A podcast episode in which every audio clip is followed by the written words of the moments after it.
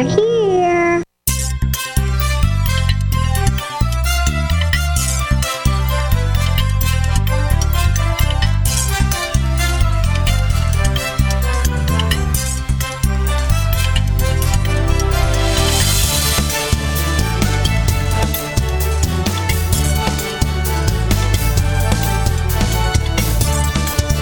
Welcome to the Tech Night Owl Live, the show for PC users who can handle the truth. And now, here's your host, Gene Steinberg.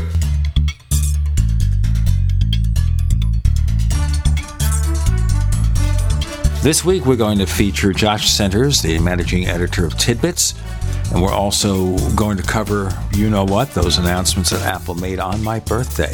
Later on, we'll hear from Kirk McElhearn, the iTunes guy from Macworld. He'll tell you why he likes four inch iPhones. And he didn't get the love this year because Apple is only selling iPhone 5S from 2013.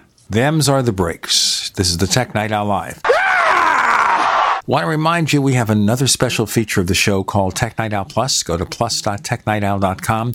We offer the ad free version of the show in response to many requests 41 minutes of network ads removed, higher quality audio, all for a modest monthly, annual, or five year subscription rate.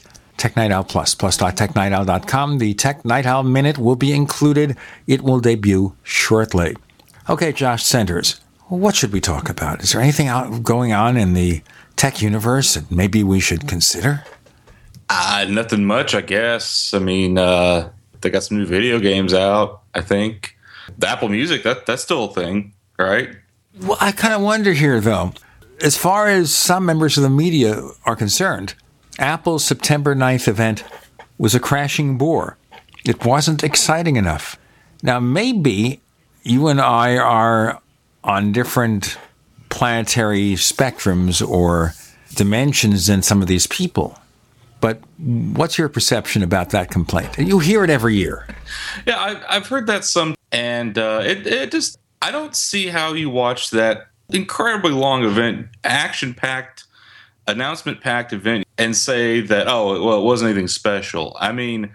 Now, granted, you know, I, I, I watch these for a living. You know, I have to write up the stuff about them, but I mean, it was just overwhelming at all the things. I mean, even stuff like um, that would usually be headline top of Techmeme kind of news, like the, the new iPad Mini 4. That was just that was a footnote. The changes in iCloud pricing, again, you know, just a footnote because there was just so much huge stuff. You know, you had um, iPad Pro, you had um, this, you know, this new iPhone with 3D Touch and the Harry Potter photos, uh, this new Apple TV with an App Store and games. You know, and and and uh, you know with the iPad Pro you had the you know the Apple Pencil to go with it and this keyboard case thing.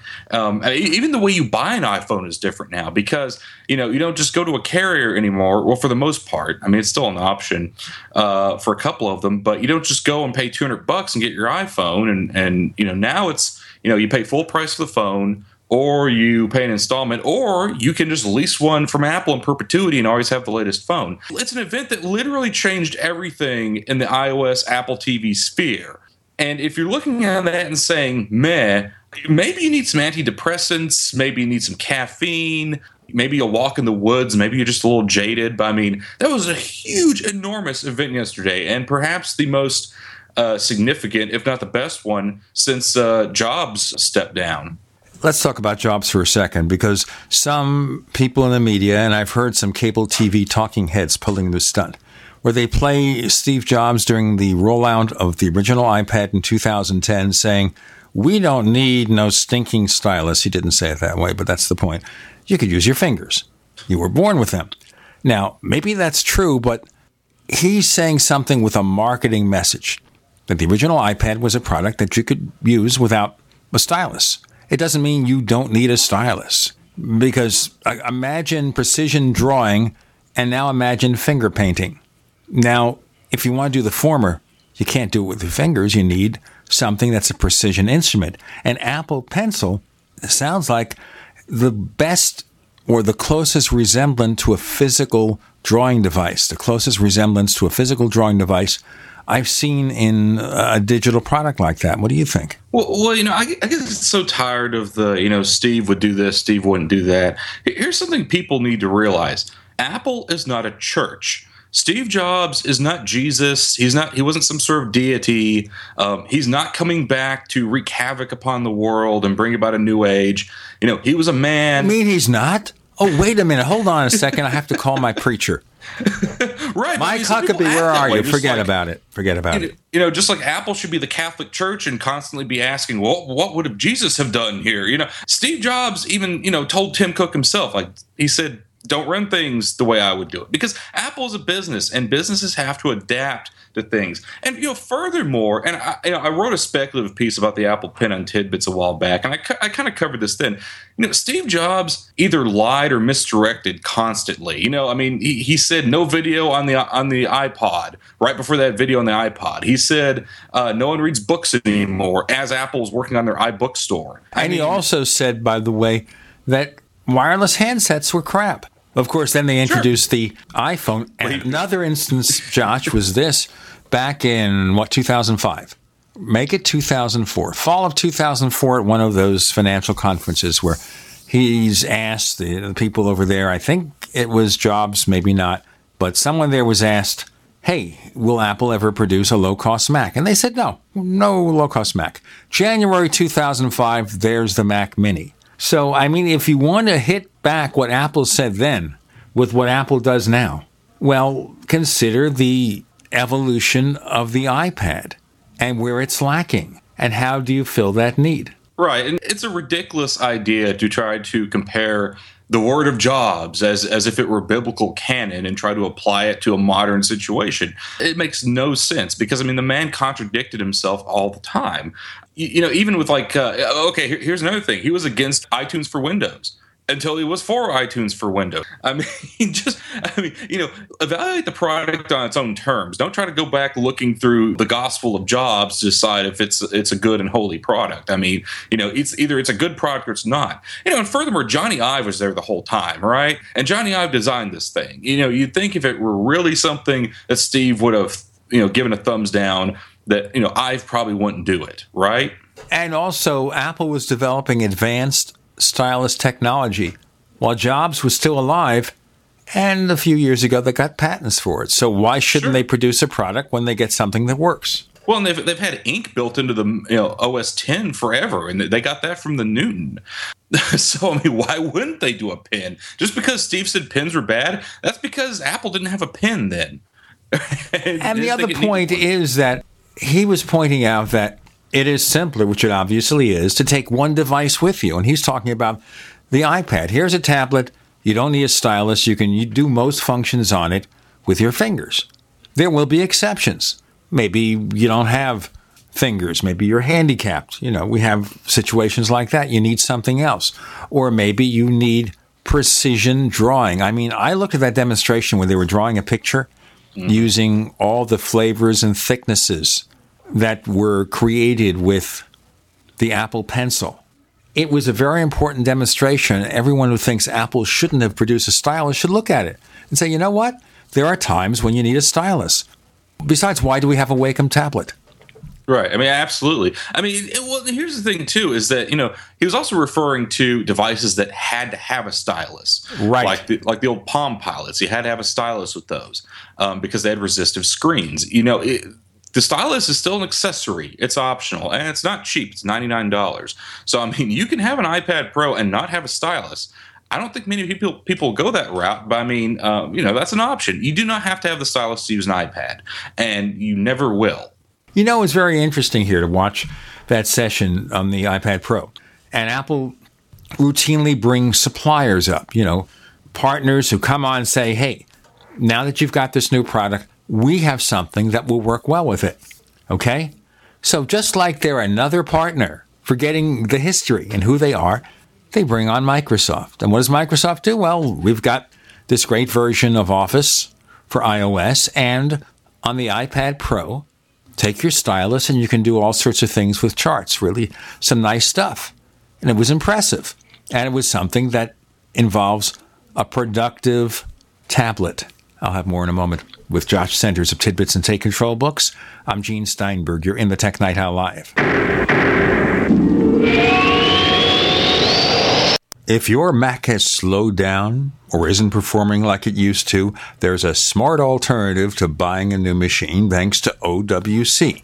With easy do it yourself upgrades for every Mac, OWC has what you need to get the most from your computer. From memory and SSDs to ultra fast external storage, take it from me. You'll discover all the ways you can upgrade your Mac today at macsales.com. That's macsales.com. First came Attack of the Rockoids, and it was a critically acclaimed success. And now there's The Coming of the Protectors. A former military intelligence man is contacted by a space woman in a dream, a dream that turns out to be a nightmare because evil forces on her distant planet are planning to conquer the Earth. This is gripping science fiction of the classic kind. Attack of the Rockoids and The Coming of the Protectors. Find out more at rockoids.com. That's rockoids, R O C K O I D S.com. Hi, this is Walt Augustinowicz. I'm the founder and CEO of ID Stronghold. By now, you've heard our commercials about wallets that protect you from electronic pickpocketing. Ten years ago, I created a way to protect my own cards from prying eyes after government officials started talking about issuing a national ID card with a built in radio chip called RFID. I felt having to broadcast my personal information was an invasion of privacy. Soon after, it was also announced that credit cards, debit cards, US passports, hotel room keys, and even transit passes would all soon incorporate RFID. It was then I formed ID Stronghold to share my inventions in blocking RFID signals with the world. There are a lot of misconceptions out there today about RFID. I encourage everyone to get informed and get protected. Please go to idstronghold.com and get the facts and the wallet, sleeves, or badge holders you need to protect your personal financial data. You'll be pleasantly surprised that through our direct sales model, you won't pay more than other comparable unprotected wallets. It is as though the protection is free. Visit idstronghold.com today. Turn on the news and you'll hear stories of natural disasters, political unrest, and financial crisis. In times of uncertainty, how will you take care of your family's most basic needs? Food Insurance, America's most trusted provider of freeze dried emergency food, has solutions that fit your family's needs and budget. Our meals are delicious, nutritious, and come with a guaranteed 25 year shelf life. For a limited time, we are sending a free freeze dried meal to all listeners of this program. Go to foodinsurance.com and request your free meal today. That's foodinsurance.com. Does being over 40 make you feel like half the man you used to be? Do you feel more tired, out of shape, not in the mood like you used to be? Thanks to an exclusive formula, you can help boost testosterone levels safely and naturally. Introducing Ageless Male, a life changing supplement for men tested to help increase testosterone levels. You'll notice a boost in your energy levels, workouts work, sex life improves. It's like a light switch goes on. Try Ageless Male risk free if you would like to experience what taking Ageless Male can feel like. Support for healthy, normal testosterone levels, healthy energy, and increased performance, and more romance when you want it. Call 1 800 327 4821. That's 1 800 327 4821. 800 327 4821. 800 327 4821. That's 1 800 327 4821. We the people grow cotton, weave fabric, engrave ink, embed strips and fibers to protect from counterfeit, then carting to a private bank, having it lent back at interest, forcing taxes to service debt. This capitalism, or was Jefferson correct when stating a central bank issuing the public currency is a greater menace to the liberties of the people than a standing army? Ted Anderson, I'm placing a free silver dollar in a book that explains our monetary system. Call for your copy, 800 686 2237. It's time to understand the system. Call 800 686 2237. That's 800 686 2237. We'd like to hear from you. If you have a comment or question about the Tech Night Owl Live, please send it to news at technightowl.com. That's news at technightowl.com. If you'd like to discuss today's show with fellow night owls, visit our community forums at forum.technightowl.com. That's forum.technightowl.com. So, on the Tech Night Owl Live, talking about the Apple September 9th event with Josh Centers of Tidbits and Take Control Books. So, the Microsoft person comes on there and he's showing all this stuff. And as I said, this is Microsoft, they're just a partner of Apple. We forget what Microsoft does. We forget the history. They're relegated to being just a partner. And then Microsoft goes off stage. Here comes Adobe. now Adobe's a partner, and they're showing you how their advanced image editing apps will work just wonders on iPad Pro. What's the message here? What's the takeaway? People say that tablets are only good for consumption. All right? The iPad Pro, with the accessory keyboard or without it, with the stylus, the Apple Pencil, these are productivity tools, content creators, people in the business world. Maybe the average person who wants a tablet wouldn't care about the larger screen, wouldn't care about the accessories. But there are lots of people who do. Well, and you know that whole debate over whether it was a content consumption or creation device was, was always just stupid. I mean, there's no nice way to put it. It was just stupid. You know, I create content on my iPhone. There was never a debate over whether the iPhone was a content creation or consumption device. You know, I make notes, I compose emails, uh, sometimes I even draft stories and things uh, on my iPhone. So why wouldn't an iPad be a, a content creation device? Also, it's, it's anything an input in, in, anything where you can store data and retrieve it later that's a content creation device of some kind right? I mean the apple ii was a content creation device you know uh, even though it's crude by today's standards. You know the only the only content consumption devices apple makes are the apple tv and the apple watch. Well even the apple watch you could i guess make content with it it, it wouldn't be pleasant but i mean you know you technically could but we'll say it's a consumption device. But i mean Take a look at the new Apple TV or with the existing Apple TV. You can attach a keyboard to it. So I presume with the new App Store, TV OS, oh, you can take an accessory keyboard and somebody can design a browser or a word processor that you could watch on your 55 inch Vizio or something. Well, I guess you could. So, yeah, Apple doesn't make any content consumption devices anymore. They're all content creation devices now. iMovie on the Apple TV, that'd be cool. All right. So, the iPad Pro is obviously geared towards creative people. It's definitely a productivity device. It's up to you whether that works or the MacBook Air works if you're looking at similarly priced devices. That's your decision. But the things I'm reading about are really interesting. One published report says it has four gigabytes of memory. There's a statement here that the A9X processor is one and a half times as fast as a comparable desktop processor. I guess if you look at the clock speed, which we won't know till they start tearing down the unit, and compare that to an Intel Core processor, maybe it's faster. They're talking about being faster than uh, the PC laptops sold in the past year. I mean, think about it. You know, this thing could run OS 10 if Apple wanted, but Apple's not going to do that, are they? No. Well, I mean, I, I think for some people, it, it's a compelling work device, you know, especially if you're an artist of some kind. You know, my wife's a teacher and she's actually considering one uh, to replace her aging MacBook Pro because she thinks she can do most of her work on it because you know Office is there, uh, most of the stuff she uses is there, and, and, and, the thing I've told her, and I'll I'll tell your audience, you know, if you're considering that, you know, and and she has an old um, first gen iPad Mini. Because here's the thing with Pro. Here's the thing with the whole Pro angle. I'm going off a bit of a tangent here, but you know the the problem with professionals and using iOS isn't lack of power. My current iPad Air is plenty powerful. I think the first iPad was more powerful than my first laptop.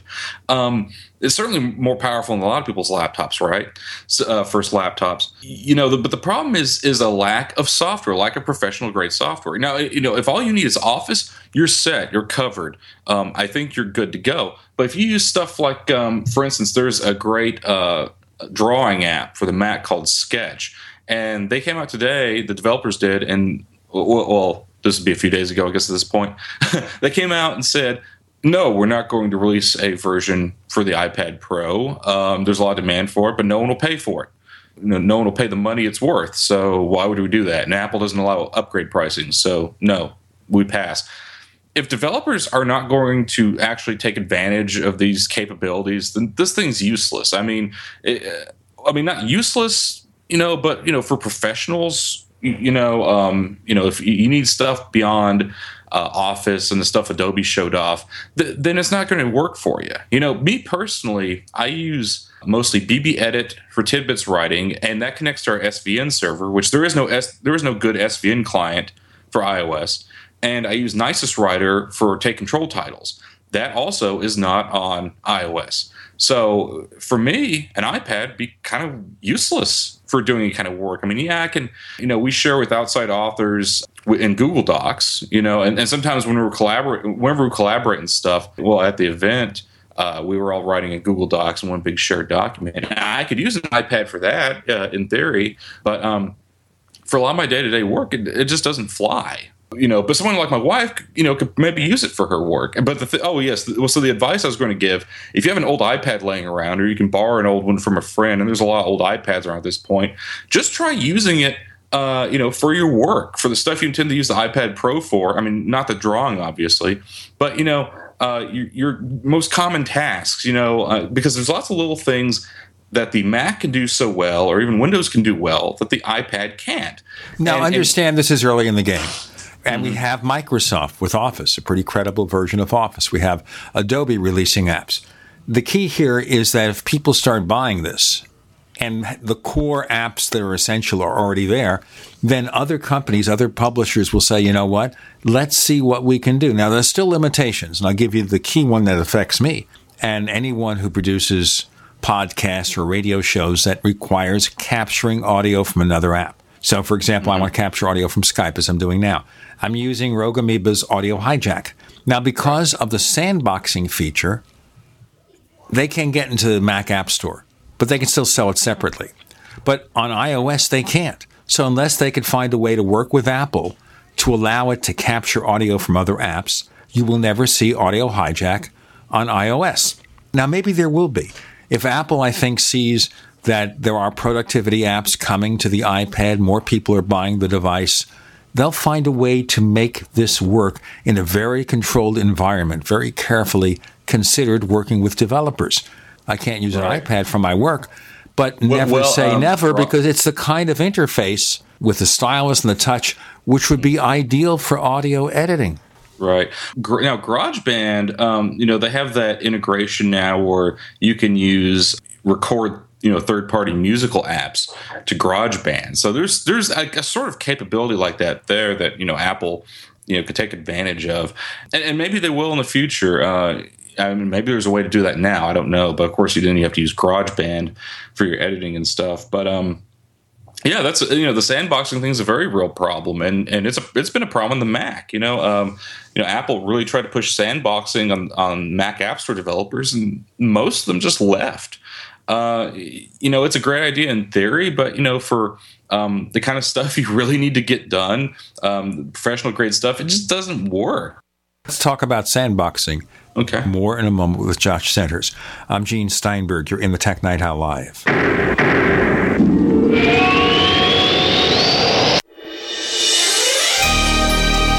For listening to GCN. Be sure to visit GCNlive.com today. The human body is more than 60% water. Your brain and muscles are 75% water. And your blood is 92% water. Water is vital to your body, and alkalizing your water is the key to keep it running at its best. AlkaVision Plasma pH drops keep your entire body healthy, boosts energy, promotes weight loss, and even fights cancer. Call 800 518 7615 or go to alkavision.com to find out more. That's alkavision.com. We use mobile devices right against our bodies every day, but growing scientific evidence has emerged showing serious health risks associated with exposure to EMF radiation emitted from these devices. The solution is Defender Shield, the most effective mobile radiation shielding ever developed. Defender Shield blocks virtually 100% of EMF radiation from cell phones, tablets, and laptops and starts at just $64.99. Buy now at DefenderShield.com. For 10% off, use promo code GCN. DefenderShield.com, the worldwide leader in mobile radiation shielding. Hi, my name is Scott Fuchs, teacher and rowing coach for over 14 years. I was sluggish, overweight, on prescription drugs, and only 30 something. Fortunately, I was referred to Dr. Z, and happy to say Dr. Z's all natural protocols over a consistent course resolved my health issues. I'm in the best shape of my life, and most importantly, on zero medications. I'm Dr. Zdanowski, author of Evology trained as a primary care physician, surgical manipulation under anesthesia, expert in nutrition, diet, weight loss, immune system, and I specialize in chiropractic. My 15 years of professional experience has taught me the four keys to vibrant health a balanced musculoskeletal system, an integrated nervous system, a flowing lymphatic system, and a body filled with over 90 essential nutrients. This has been a secret too long. Actualize your potential, reverse disease. Call me, Dr. Z, 201 945 1177, 201 945 1177, evolyourself.com. 47 year old female and had a heart attack in 2005. This is Alice from New Jersey. I still get angina, even with four stents. I was taking nitro two or three times a week. The very first day after taking heart and body extract, the chest pain was gone. Now I don't wear a nitro patch. Learn the secrets of an effective, natural, 100% organic nutritional supplement for a healthy heart and circulation at hbextract.com. Mike Stenerson for Midas Resources. At no time in history have precious metals been more important, certainly not in my 22 years in the industry. The dollar has lost over 90% of its value in the last 60 years. No fiat currency has ever survived the government printing presses. Ours is not immune.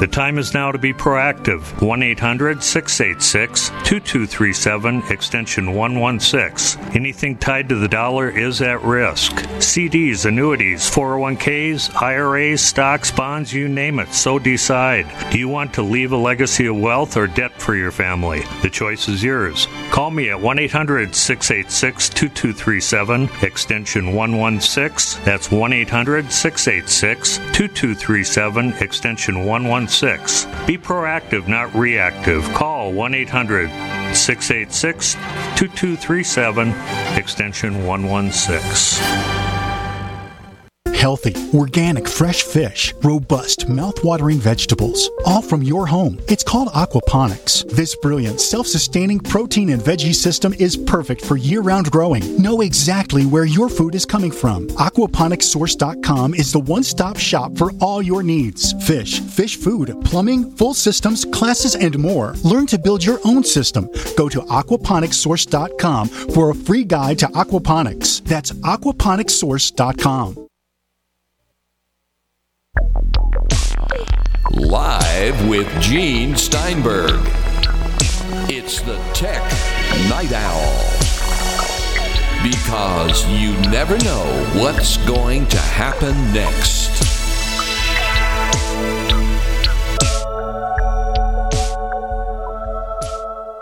Sandboxing is kind of a way of walling off one application from another for security purposes. There are exceptions that are allowed. And part of the problem is certain apps, like audio capture apps, pulling audio from another app, that's not allowed yet. But once again, we're early in the game. I'm sure Apple wants to allow capabilities that let developers be creative, again, within the security limitations. I mean, they've opened up sandboxing in iOS already to allow for various levels of inter app communication. So you can run one app as an extension to another. So things are opening up, and maybe next year they'll find a way. But I think part of it is the user base has to demand of Apple do this. The developers have to say, right now we can do it this way, but you're keeping us out of iOS because you're not letting us do this. Apple, I am sure, could figure out how to funnel audio from app to app officially with a secure environment. I'm sure they can do it. It's just a matter of wanting to and seeing the market for it. Hopefully they will. For now, the iPad doesn't make it for me, but if you look at the use cases framed by Microsoft Office and Adobe, there are lots of things you could do. And I can see in the enterprise an extraordinary amount of things that a large tablet can do, especially one so light. Imagine this weighs only a fraction more than the first iPad. Think about it. iPad Pro. Will you buy one, Josh? Uh, probably not. I want to play with one, but I don't, I, don't, I wouldn't get my money's worth out of it. Well, you know, of course, that the thing that surprised me was the fact that the iPad Air 2 was an updated with an A9 processor, which probably would have been a, a very trivial thing. They took the iPad Mini, came out with a version 4 that is basically a smaller version of the iPad Air 2. And once again, it was like an afterthought. So many things happening. iPad Pro. Let's see where it goes. Remember, Apple has partnerships now with IBM, with Cisco. There's going to be a lot of business demand for this, and that could save the iPad and bring in lots of new sales. Let's see how the next few quarters go. Let's move to Apple TV. All right, Apple TV. Here's my focus. Josh, say anything you want in response. Okay. Now, some people have said, how does Apple integrate with all the things you run with your TV now? I'm not talking about the TV and the sound system. I'm talking about the Blu ray player. I'm talking about the gaming console. I'm talking about other streamers. I'm talking about the cable satellite set top box. How does Apple deal with that and simplify your living room experience or your bedroom experience, whatever it is? They eliminate all of them, they replace all of them, and they come up with Apple TV. So, Apple TV, of course, you can buy or rent movies from iTunes. You can rent movies from other places too. And you have Netflix and Hulu and everything. As far as gaming, the new Apple TV has more powerful gaming capabilities, and there are third party game controllers. So maybe you don't need the gaming console anymore. Cable satellite, well, if Apple subscriptions TV service provides what many people need, they go by the wayside too. So is that Apple's solution to the living room? Throw everything else out? well, uh, they kind of hinted with the new volume buttons on the Siri remote, right? Because they said, "Oh, you don't need uh, another remote. You can use, you know, you can use your Siri remote to turn your TV on and off, turn your receiver on and off, uh, change the volume."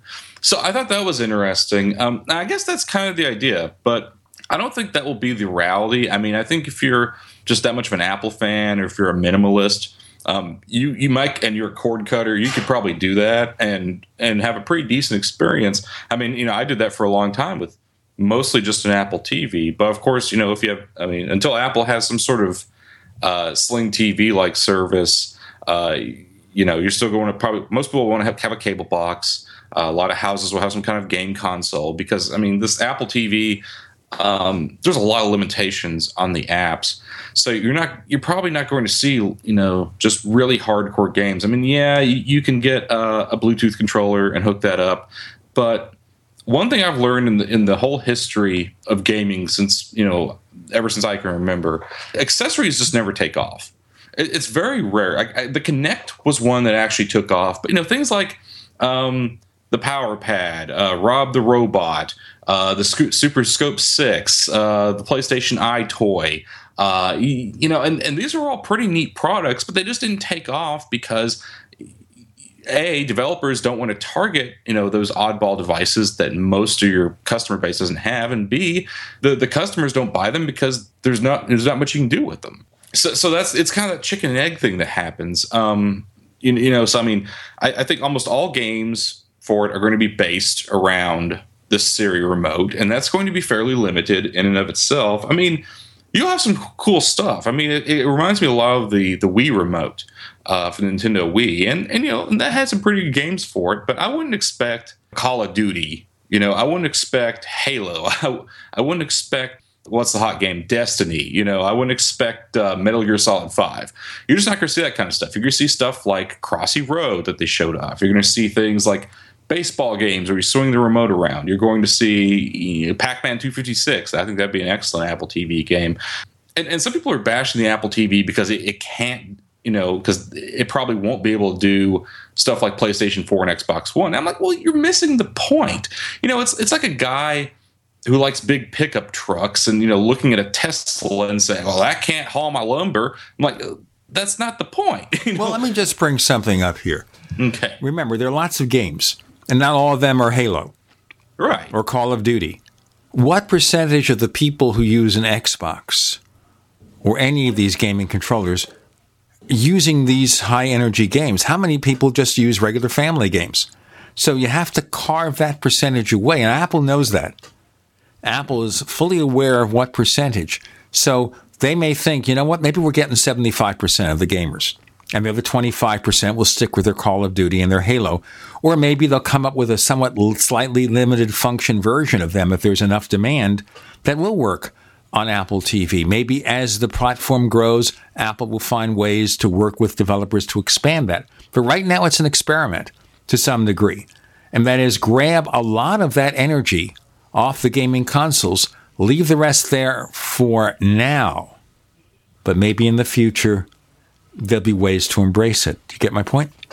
There, there's two things here. There, there's two things. A, you know, I don't think Apple is deluded enough to think that they're going to woo gamers away from their game consoles. But what they can do, just as they have with the iPhone, they can expand the gaming market beyond just self-identified gamers, right? You know, there's so many people who do not consider themselves gamers who play iPhone games. Um, the, uh, but the real threat to these consoles um, in, in, the long run are children who grow up not playing a video game console, but playing like stuff like this on the Apple TV. Again, um, as I said, you're grabbing the masses, right. and that basically pulls people away from gaming consoles who aren't the hardcore. I don't know what percentage of those people are games hardcore. for the rest of us. Right. So games for the rest of us leave the hardcore where it is, and maybe over time, as the platform expands, grab a little bit more of it so that th- it's really taking away profitable portions of that market, but not all of it. It'll always be there, or maybe not. We don't know what the next one will bring. Now, a little bit later in the show, we'll be hearing from Kirk McElhearn. He's known as the iTunes guy for Macworld. And he has a story to tell about the new iPhone introductions that you want to hear about. That's because he bought an iPhone 6 last year and then decided he'd rather keep his 4 inch iPhone 5S. So, is there anything out there to tempt Kirk from going to an iPhone 6S? Probably not. You'll get his observations a little bit later in the show. We do want to tell you that we have this other feature called Tech Night Owl Plus. That's Tech Night Owl Plus. Go to plus.technightowl.com, plus.technightowl.com. Learn how to get the ad-free version, the higher quality version of this show for a modest monthly, annual, or five-year subscription, plus.technightowl.com. Joining us this week, we have Josh Centers of Tidbits and Take Control Books. More to come. I'm Gene Steinberg. You're in the Tech Night Owl Live.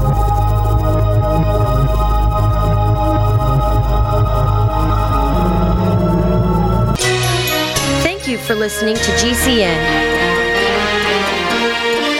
Visit GCNlive.com today. So here's what happened. I was placing an order online. The site went down. It just stopped responding. It took hours before it returned, but I'd already placed the order with another company. If your site goes down, you could lose business. And if you have a business or personal site, you'll want to know it's easy to run and it will stay online. At iWeb, your site is hosted on one of the most reliable networks in the world. Check it out. iWeb.com. That's iWeb.com. First game Attack of the Rockoids, and it was a critically acclaimed success success. And now there is the coming of the protectors. A former military intelligence man is contacted by a space woman in a dream, a dream that turns out to be a nightmare because evil forces on her distant planet are planning to conquer the Earth. This is gripping science fiction of the classic kind. Attack of the Rockoids and the coming of the protectors. Find out more at rockoids.com. That's rockoids, R O C K O I D S.com. Owe $10,000 or more to the IRS? Get on board with the Tax Admiral. Don't pick on the IRS alone. I'll cut penalties and reduce your overall tax bill. Sometimes I can even get it zeroed out completely. We're an A rated company helping people clean up their mess with the IRS. If you owe $10,000 or more, then call the Tax Admiral. Call 800 287 7180. Again, that's 800 287 7180. 800 287 7180. Silver has always been nature's very own antibiotic, and only one system allows you to produce an endless supply of nano-sized silver solutions right from the convenience of your home. Silver Lungs. With the addition of our unique lung delivery system, respiratory infections are targeted directly, where traditional oral administration simply cannot reach. This pioneering method also preserves the original particle sizes and delivers your silver solution directly into the bloodstream. See the Silver Lungs generator and lung delivery system at silverlungs.com. That's silverlungs.com. Paid non-attorney spokesperson Adam Pulaski of the Pulaski Law Firm with principal office in Houston, Texas is the attorney responsible for the content of this ad. This ad is not legal advice, and the choice of a lawyer should not be based solely upon advertisement. Services may not be available in all states. Attention Xarelto users. If you or a loved one took Xarelto and suffered a serious bleeding event, you may be entitled to financial compensation. Xarelto is a popular prescription blood thinner used to prevent blood clots and protect patients from strokes. These serious bleeding events have led to numerous cases of hospitalization and even death. Phone lines are open 24-7. Call 800-261-0937. That's 800-261-0937. Hi, Peter Vaccaro for ParanormalDate.com. Are you looking for love in all the wrong places? Now you have a chance to change that by signing up for free at ParanormalDate.com. This incredible dating site puts people of like minds together. People who are interested in the strange, the unusual, mysteries, ghosts, UFOs, and the afterlife, and so much more. ParanormalDate.com was developed for you, people seeking a viable alternative to the other dating services. You can join for free by going to ParanormalDate.com, and if you decide you like it and want to connect with people, use the code GEORGE for a substantial discount. Mark Rawlings, president of ParanormalDate.com, says so many people hunger to share their experiences about the paranormal, the unexplainable, or the afterlife, and so much more, and this is the source for them to meet and share that common interest. So sign up for free at ParanormalDate.com, ParanormalDate.com, and use the code GEORGE if you decide to connect with someone you like. Okay, open your mouth and say ah. Ah. When your child has a sore throat, you need to know when to get help. The doctor recommended Say Ah Sore Throat Exam is your solution. The scientifically designed oral retractor offers a clear view of the throat, relaxing the tongue and minimizing gag reflex. Compare with the medical grade chart website and app. Then you'll know just what to tell your doctor. A wellness plan in your hands in minutes. Go to. Sayahnow.com, the new mainstay for every family's first aid kit.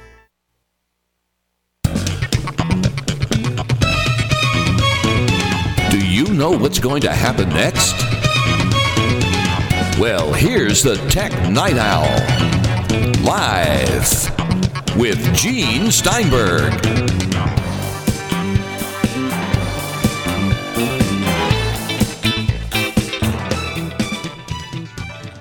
You see, we're talking through our hats here, folks, about Apple TV. We're seeing now the beginnings of a new platform and a lot of potential, but we can only guess where it will go. We can say, well, there's no way they can embrace hardcore games, and maybe not now, or maybe some of them they can embrace, I don't know.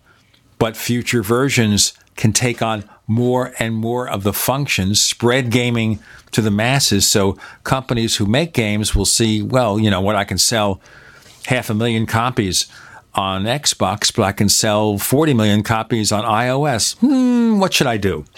Right. I mean, you know, I, I, think there's a lot of, I think there's a huge market in selling these free to play or these, uh, you know, 99 cent casual games. I mean, look how much money the, the Flappy Bird guy made. You know, he made, what, something like half a million dollars in a couple of weeks from a little cheap, I can't remember if it's cheap or just free. I think it was just free and showed ads. you know, I mean, uh, you know, that to me seems a lot more efficient than having a giant game studio. Yeah, you might make more money, but you also spend a lot more money. Well, and the great thing, this is something people miss about Apple TV, about working with Apple. Yeah, and it has its downsides, but here's the thing: anybody, anybody can can go to apple.com or developer.apple.com, give them a credit card, pay $99, and you're an Apple developer right? You cannot do that. I, I, think I think there's some exceptions to this now, but for the most part, for the history of console gaming, you couldn't do that. You have to get an expense, you know, for Xbox, for PlayStation, whatever. You had to get an expensive development kit at the very least. Um, you know, you had to, you know, have a deal and make a partnership. Um, I, think this is changing the current in the current generation of consoles somewhat, but it's it's also not as freewheeling e- even as the App Store. You know, and for as limited as the App Store is, um, it's it's incredibly open compared to you know how these consoles have been. You know, so, that's a point we should mention here. There's been criticism of Apple for the walled garden, but Apple is now only charging ninety nine dollars to be a member of everything. You can develop in any platform you want. You know, tvOS, watchOS, iOS, OS 10, whatever else they come up with. But if you want to be an Xbox developer or a PlayStation developer, you've got to pay a special fee or sign up a special deal with Sony, Microsoft. You have very tight restrictions. The products you sell are not mass market products because they're much more expensive than iOS game. You don't have that kind of potential volume. If you talk about walled garden, what about the PlayStation and the Xbox and those particular products? Those are real walled gardens. Yeah, absolutely. I mean, yeah, I mean, anyone can develop for. You know, here's an example for you. Here's an example for you. You know, the App Store. It has apps from Google, has apps from Microsoft. You know, it has apps from you know some of Apple's biggest competitors. Um, could you see a Halo game for PlayStation? Um, could you see uh, I don't know what what's like Uncharted for Xbox? No, that that would those things probably would never happen, or or if they do, it'll be long after those franchises are irrelevant. Um, sort of like Sonic the Hedgehog, right? So, um, you know, you just don't. You, you, but you see that on Apple, you see that on on the App Store. So, I mean, I, I think that right there just you know tells you everything. Okay, these are games. It's an open platform. Let's see where it goes. Obviously, these apps can do quite a number of things. They had this high end store showing their app. And I started thinking, what if Apple made a partnership with Amazon? Amazon's not doing too well with hardware these days. I guess the Kindles are okay, but the Fire phone is history. Mm-hmm. It's gone. So maybe go to Amazon, who makes a lot of money from selling Apple products, by the way, and say, you know what, you want to sell your stuff? Let's make a deal where you could develop an Amazon app and go ahead and do business. But of course, they're not going to get 30% commission off that. They have to do something quite different. They're not taking 30% of that. See, I can't see why there won't be an Amazon app for the Apple TV because there's Amazon apps for iPhone and iPad, and there's Amazon apps for almost every platform. Uh, you know, you can get it on your Xbox, or PlayStation, uh, your your toaster. I mean, so I don't you know, people say, well, Apple won't let them. I'm like, well, why wouldn't Apple let them? Apple lets Netflix on there, and I'm sure Netflix has, has hurt iTunes video business.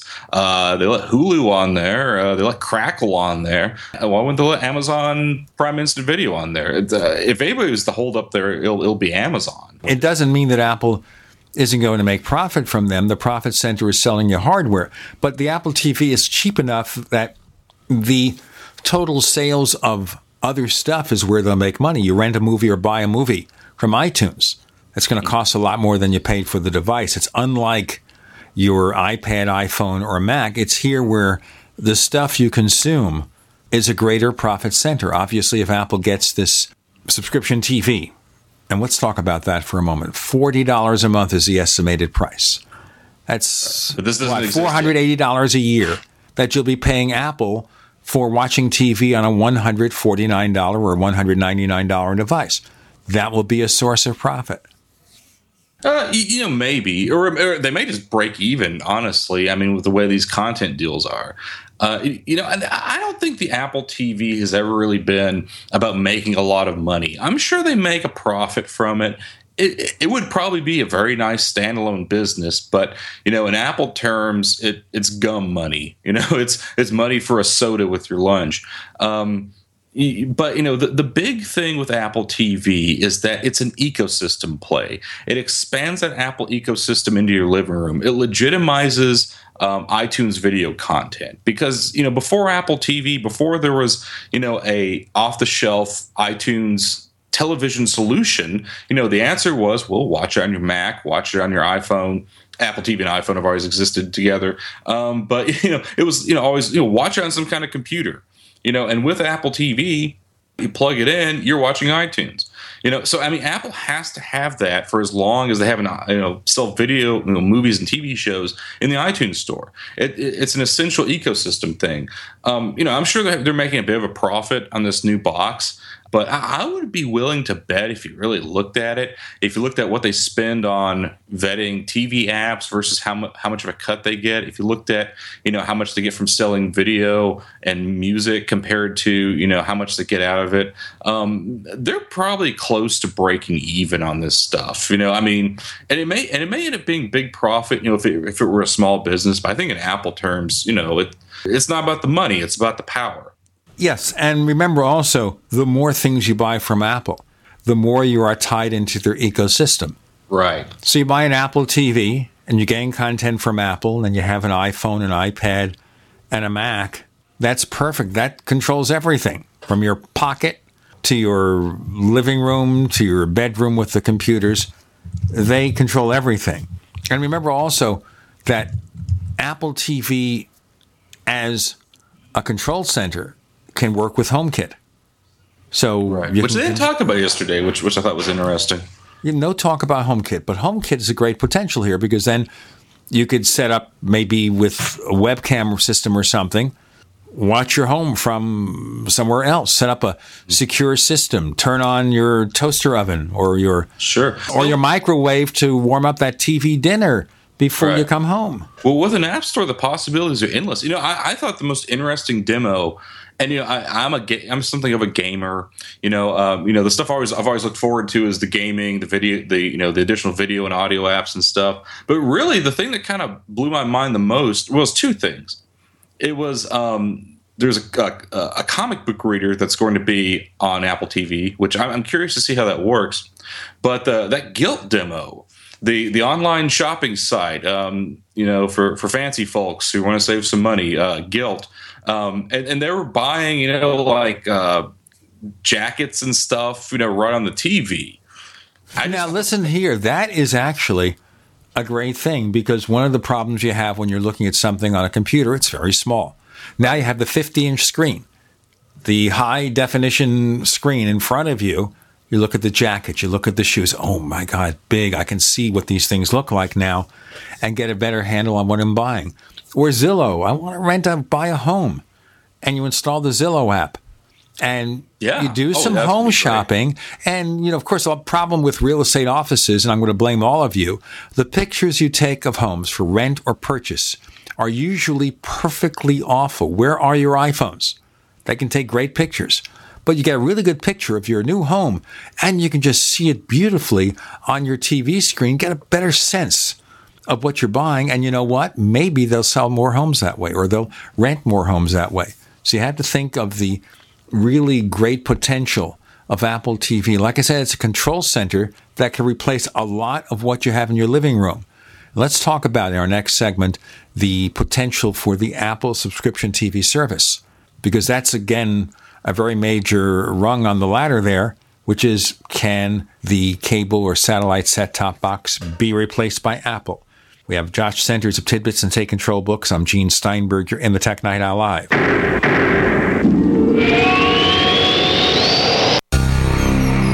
Thank you for listening to GCN. Visit GCNlive.com today. Graphic Converter is the image manipulation tool for the rest of us. It does not use any database. You get full control of all your files. Want to view the images of a folder? Drag it into Graphic Converter, and a powerful browser opens up to show your image files. You could use it for slideshows. You could use it to import images from digital cameras or from scanners. Need to do some image editing? You can do that too in Graphic Converter. Also, print catalogs. Convert from so many formats, I can't even list them. Download now to see if Graphic Converter is good for you, like one and a half million other users. Guess what? You could save money when you buy Graphic Converter. Use the coupon code Night Owl. Use the coupon code Night Owl to get a special price for Graphic Converter. Go to lemkesoft.com. That's L E M K E soft.com. Lemkesoft.com. L E M K E soft.com.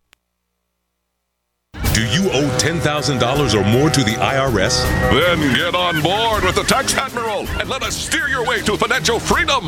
The IRS is the largest collection agency in the world. They can freeze your bank accounts, seize your car, home, will garnish your paychecks and benefits. Don't take on the IRS alone. I can fight for you using industry secrets that can help stop the IRS. I'll cut your penalties, slash your interest, and reduce your overall tax bill. Sometimes I can even get it zeroed out completely. We're an A rated company with over 30 years' experience helping people clean up their mess with the IRS. And we have a 95% customer satisfaction rating. If you owe $10,000 or more to the IRS, are facing an audit, a lien, or levy, then call me right away. Call 800 287 7180. Again, that's 800 287 7180. 800 287 7180. 800 287 7180. Welcome back to the Tech Night Owl Live, where you never know what's going to happen next. And now, here's Gene Steinberg.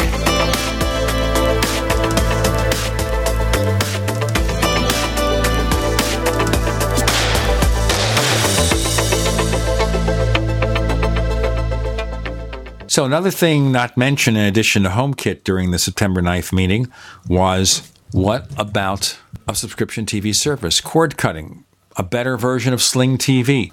So, okay, does Apple have the way to offer an alternative to the existing cable satellite experience?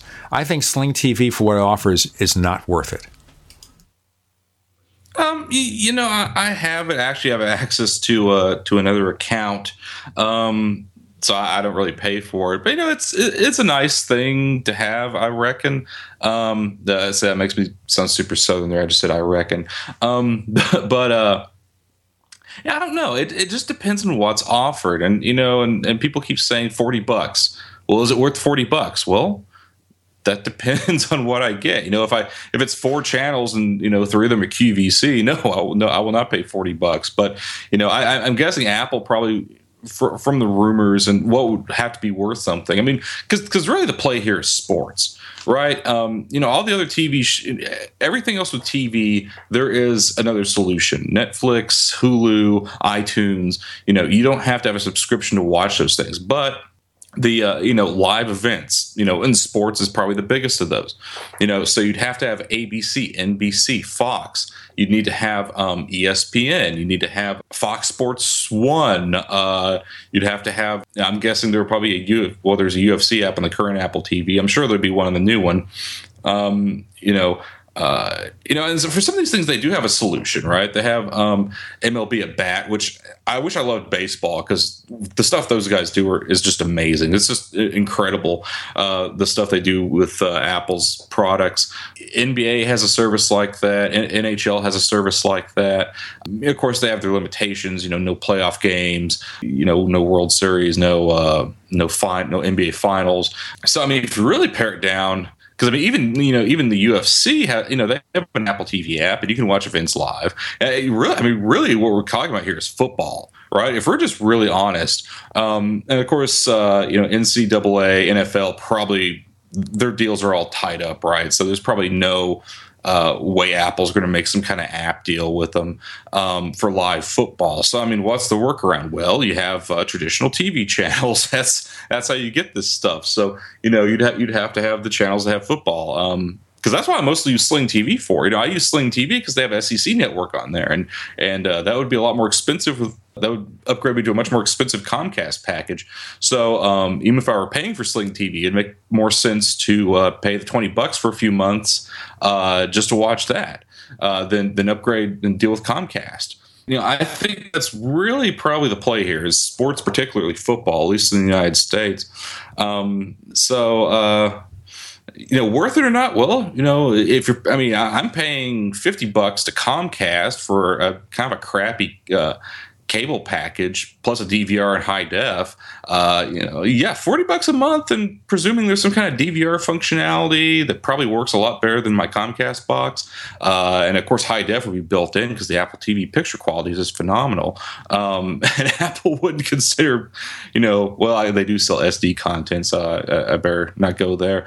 But um, that seems fair to me, just depending on what they offer. You know, but if I could watch, you know, all the football games that I'm interested in, and it's forty bucks a month. Yeah, yeah, I'd dump Comcast TV service in a heartbeat.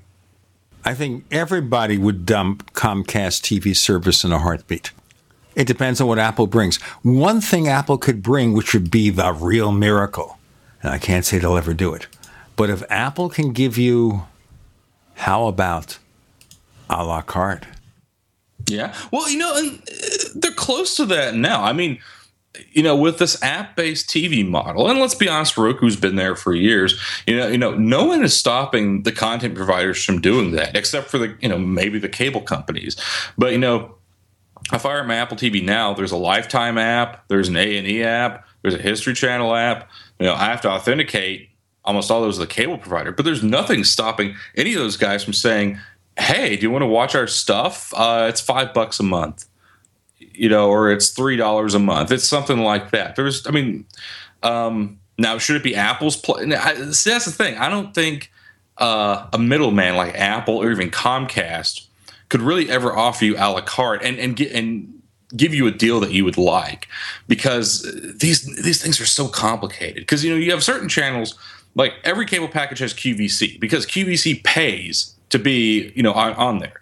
Meanwhile, you know uh, Comcast pays ESPN I think like thirty dollars for every single subscriber they have. You know, everyone who's thirty dollars for $30. every subscribers. Right. You know what? I never watch ESPN.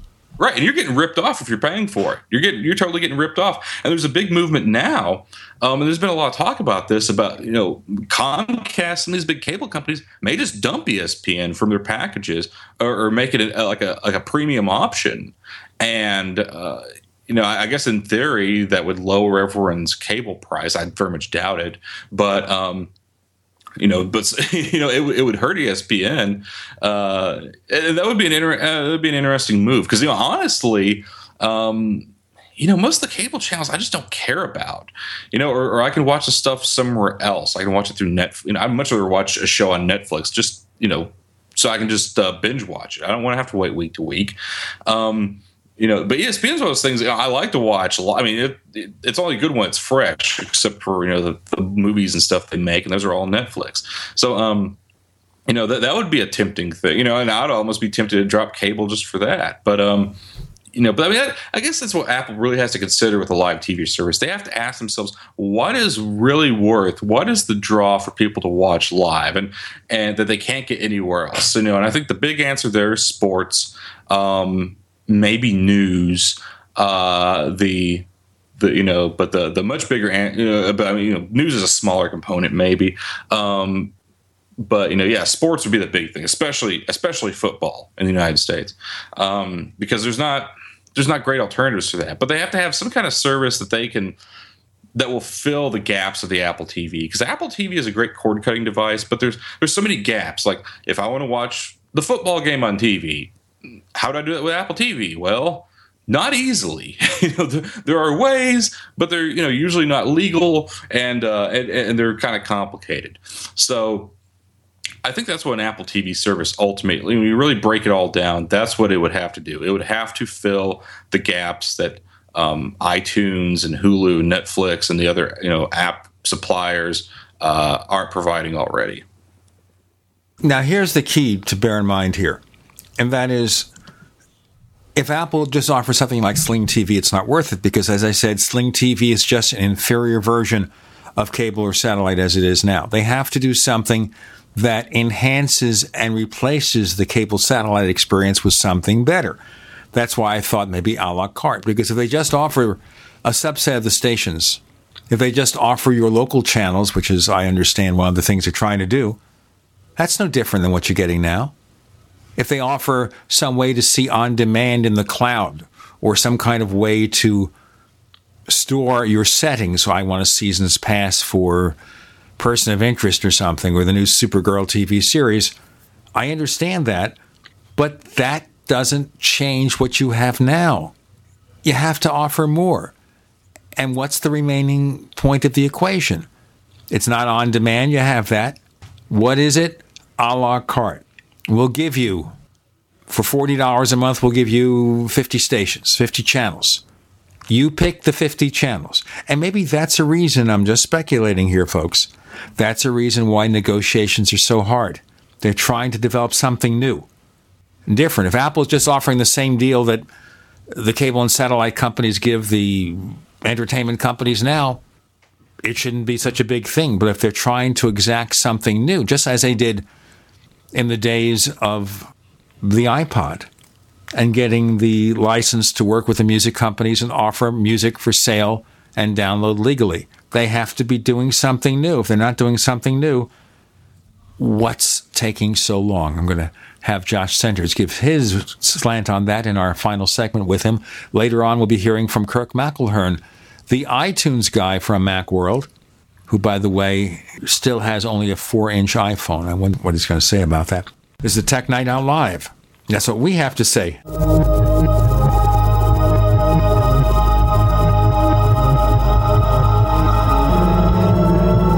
Do you need a website? Well, you can get a great deal on hosting services with Namecheap's legendary coupon code. They're offering substantial hosting discounts on shared hosting, business hosting, VPS hosting, reseller hosting, and even dedicated servers. Namecheap is preferred by millions. It's backed by a money back guarantee. Use the coupon code LEGENDARY to cash in on the special deal at namecheap.com. Namecheap.com. First came Attack of the Rockoids, and it was a critically acclaimed success. And now there's The Coming of the Protectors. A former military intelligence man is contacted by a space woman in a dream, a dream that turns out to be a nightmare because evil forces on her distant planet are planning to conquer the Earth. This is gripping science fiction of the classic kind.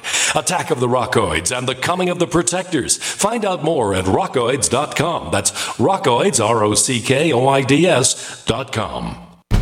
You pick up the receiver with your heart racing and sweat dripping from your forehead. You finally muster the courage to dial the number to call into your favorite talk radio show. It rings once, twice, and then. Hello, it's GCN. What's your name and the state you're calling from? Surprised you got through, you squeak out. Jason from Minnesota. Please hold. As you patiently wait for your turn, you begin to daydream about being a famous talk radio host and what it would be like to have your own show.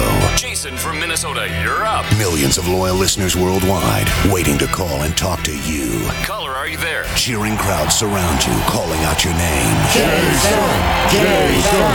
Going once, twice. Okay, we gotta move on to the next caller. You blew it. Huh? Wait, no! Interact with the host you're listening to right now online at gcnlive.com. Click on the community link. Engage with other listeners. Ask questions. Start debates. Don't agree with the host? Let them know. Be a part of the community at gcnlive.com. Silver has always been nature's very own antibiotic, and only one system allows you to produce an endless supply of nano-sized silver solutions right from the convenience of your home. Silver Lungs. With the addition of our unique lung delivery system, respiratory infections are targeted directly, where traditional oral administration simply cannot reach. This pioneering method also preserves the original particle sizes and delivers your silver solution directly into the bloodstream. See the Silver Lungs generator and lung delivery system at silverlungs.com. That's silverlungs.com. Are you tired of commuting to a job that makes someone else rich? Working harder than ever, but getting nowhere? Do you hate spending hundreds of dollars every week on daycare? Having someone else raise your children? With our opportunities, you can start earning money as soon as next week. You get to be the boss, work from home, and live a happier life. At Be the Boss Network, you'll find hundreds of work from home opportunities that you can literally start today and be earning money as soon as next week. Go to freedom106.com and start earning money as soon as next week. You get to be the boss. Get out of the rat race. Work from home. Go to freedom106.com right now and change your life today. That's freedom, the number 106.com. Go to freedom106.com and start earning money as soon as next week. You be the boss. Go to freedom106.com.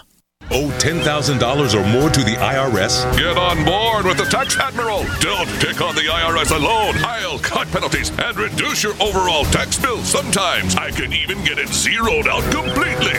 We're an A-rated company helping people clean up their mess with the IRS. If you owe $10,000 or more, then call the Tax Admiral. Call 800 287 7180. Again, that's 800 287 7180. 800 287 7180.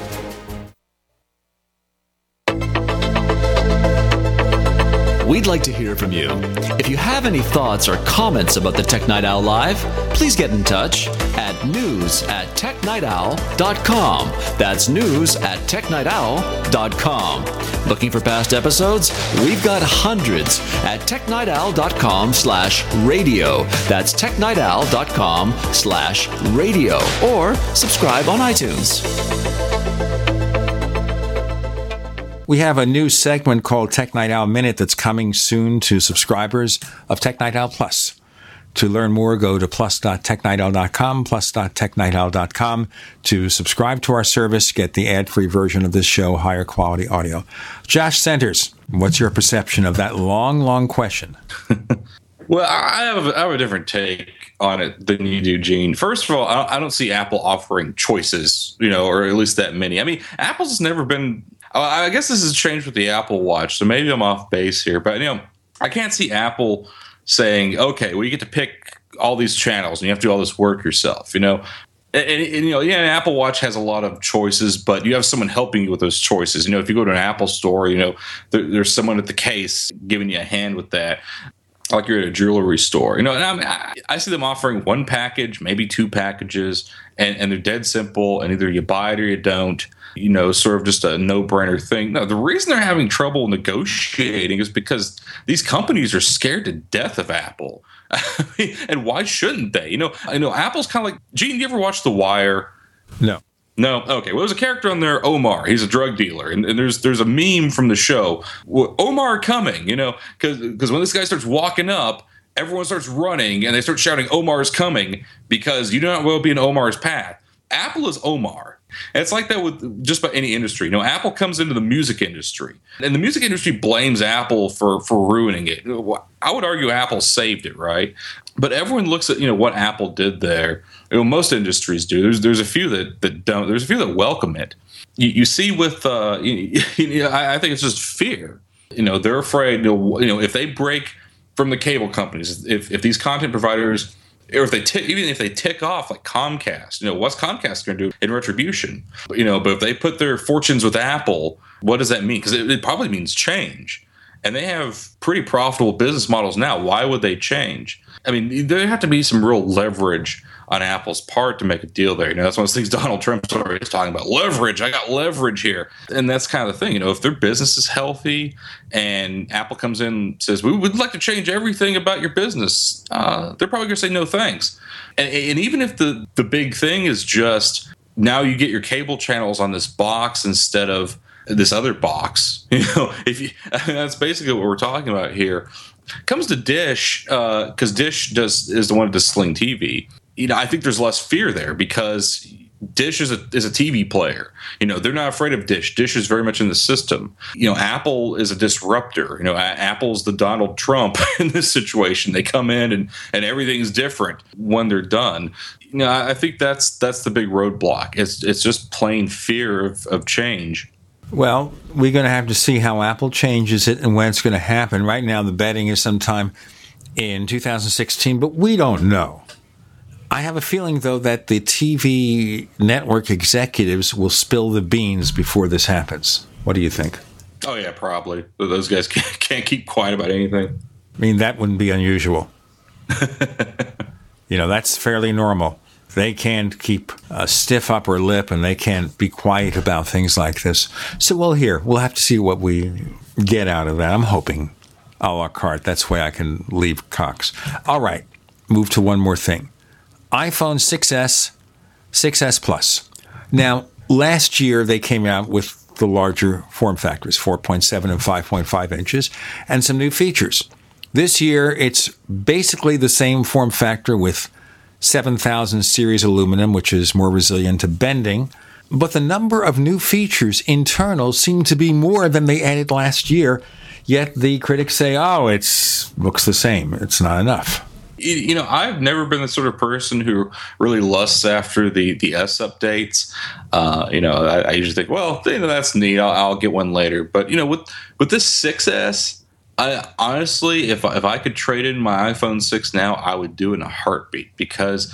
You know, uh, I got this new 5K Retina iMac, and I was looking over the set, just the sample photos, just the plain photos they took um, yesterday, and and they're just in, um, amazing. The uh, the video, the 4K video they took, are just I mean just spectacular. I can't, I, I can't believe it's a phone. I've watched these things evolve. I can't believe it's a phone. But the the two things that really that really draw me to the 6S are the live photos, like uh, well, I called them Harry Potter photos earlier, you know, and the fact that it's automatic, the fact that you know I can, you know, I have a two year old right now and he moves all the time, so the fact that I can take a photo of him and it takes a little bit of you know video and a little bit of his, vo- of his voice with that and i can just access that whenever i want. That's just built into the photo. That's amazing. That's that's game changing i mean i'm just thinking you know what could that do for journalism? You know you snap a photo and then just something happens a second later. Maybe i'm getting my head myself let's see how that works out. But this 3d touch thing though i mean holy cow, Gene, that totally changes uh, how people are going to use iOS.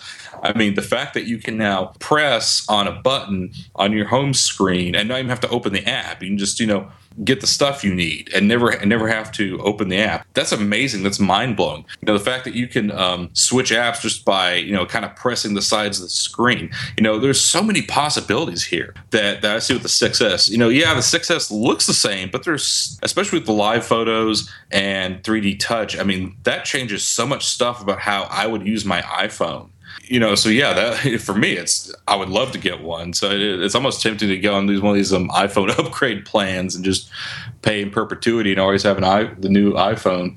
Well, if you look at the increase in cost, it's actually a fairly good deal. And let me explain. So, the deal that Apple is offering directly, and you have to get credit approval, which may work with your current carrier, maybe not so much with Apple. I don't know how stringent the standards are. They give you Apple Care Plus, and you lease a phone and every year you replace it. So for the rest of your life, you're paying what, $30, $35 a month. Now, you may find that's good. And it probably works if you're not already leasing in the sense of paying extra money for a smartphone from your wireless carrier. If you're paying the basic, which is the core fee for services plus the additional fee for each device, maybe it makes sense. Otherwise, maybe not, but they're certainly going to take over a lot of sales from the wireless carriers if they lease it to you directly. We could spend an entire episode just talking about all the changes here. And as you listen to this out there, um, there should be an article in Tidbits about we talk about all the ways you can buy an iPhone now and all, all the different cell carrier plans. It's it's so incredibly complex and it's so different from carrier to carrier now. The long story short is contracts are going away. You're not going to pay 200 bucks for an iPhone. You're going to pay 650 you know whether you pay it once or if you pay it over 24 months so it's very much that t-mobile kind of model if you're on t-mobile you're probably already on this train it's nothing new for you but uh, you know, all in all, uh, looking at this iPhone upgrade program, uh, it's a good deal. You don't pay any extra except for what you'd pay for the Apple Care Plus. So if you wanted Apple Care Plus, if you always want the latest iPhone, the only bad thing is you have to go to the Apple Store, like the physical Apple Store. For me, that would be difficult. But um, you know, price wise, it's a good deal. Josh Centers, where do we find more of your stuff? Tidbits.com for my articles, takecontrolbooks.com for uh, Take Control of Apple TV and iOS Crash Course. And you can follow my ramblings on Twitter at jcenters, J C E N T E R S. Josh Centers, thanks for joining us on the Tech Night Owl Live. Thanks for having me again, Gene.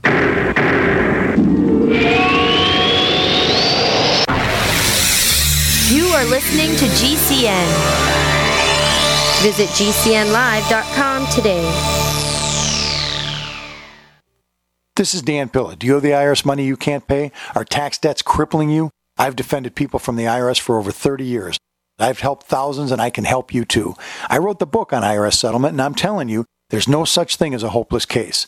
Call 834 no tax to finally get free of IRS debt. With the IRS's new programs, there's never been a better time to solve your problem. Call 800 34 no tax. That's 800 34 no tax or my website, danpilla.com.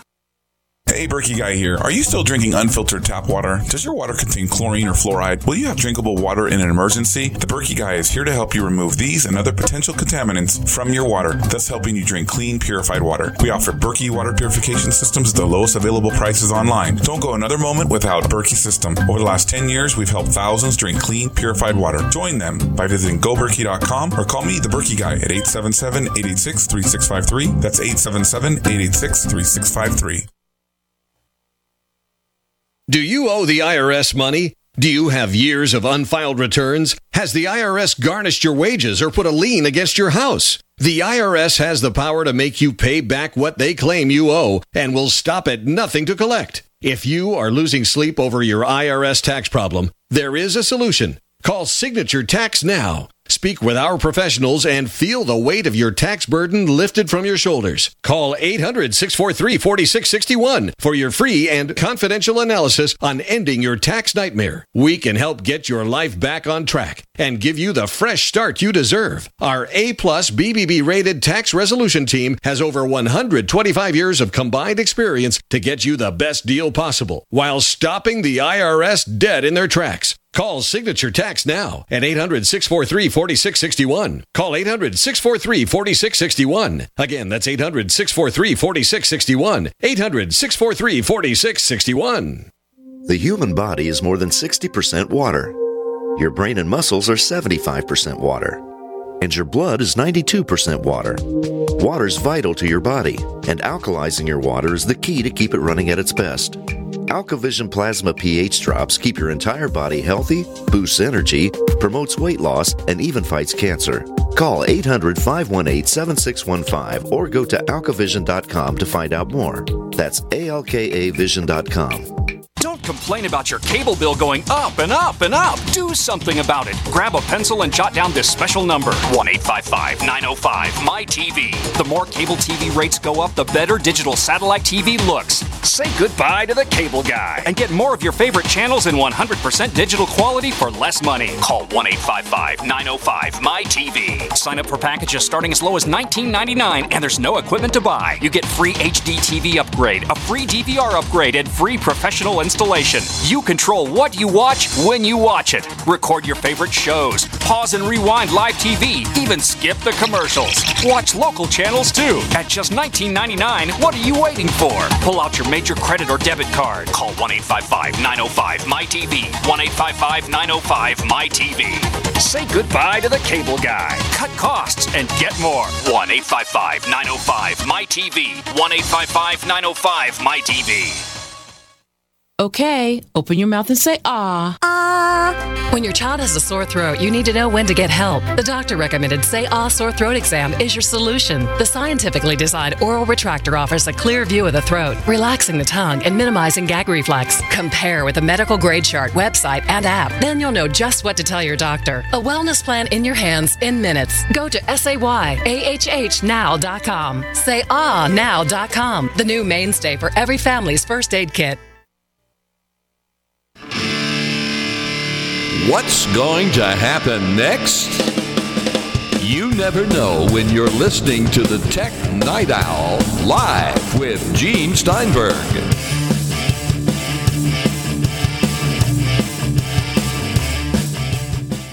We have Kirk McElhearn, the iTunes guy, and he's here to talk in part about the Apple Media event and about one area where maybe you're going to be saying you're disappointed, and that is with the iPhone introduction. Now, before we get on here, remind our listeners last September you bought an iPhone 6, and then a week or two later you returned it. Why? Yeah, I, I bought the iPhone 6 when it came out because, you know, I wanted to have a newer iPhone. And the one I had before was a 5S, so I was planning to, to sell it.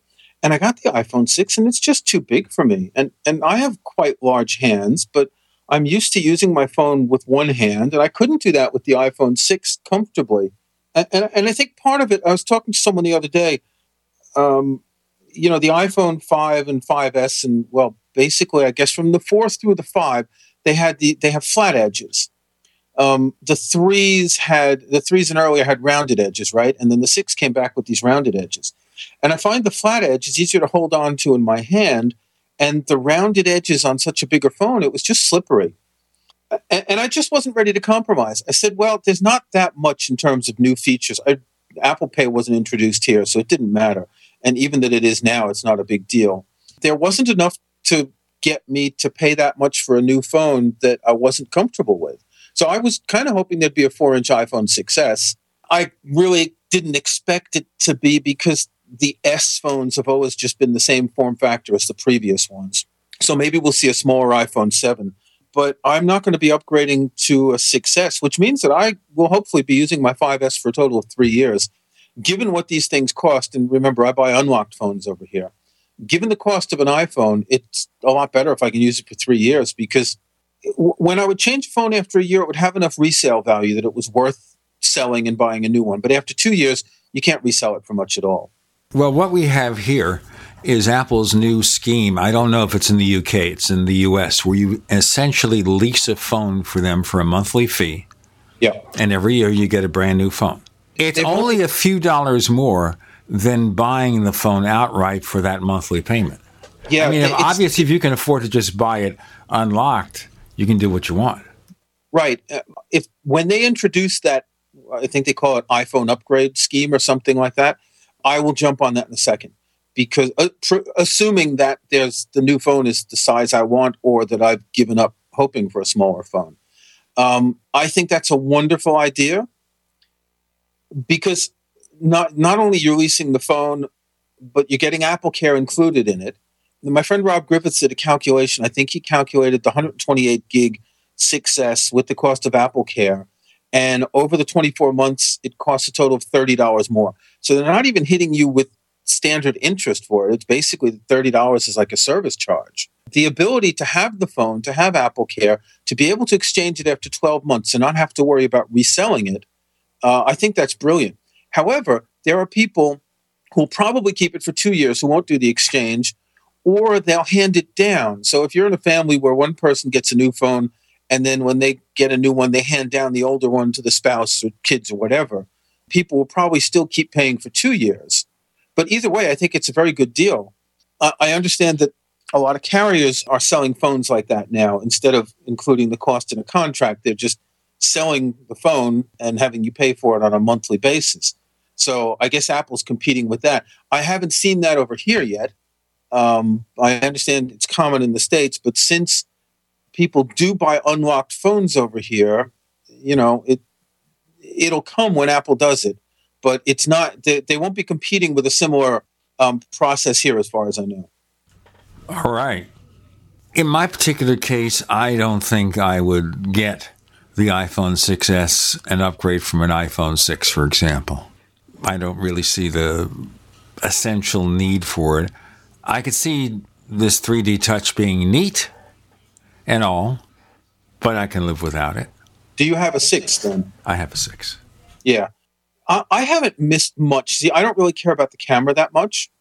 Um, I got the. I was very interested in the 5S because of Touch ID, and that was the big feature in the 5S, and that makes all the difference.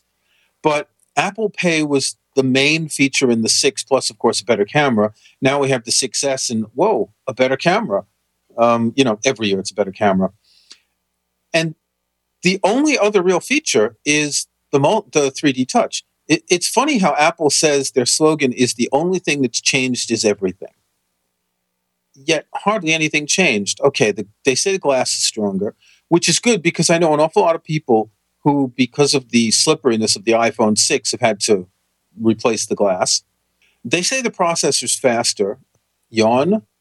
I've never noticed anything on my iPhone that doesn't go fast enough other than my, you know, internet access. Um, ooh, it's a new fancy aluminum alloy. Like, who cares about what aluminum alloy it is, really?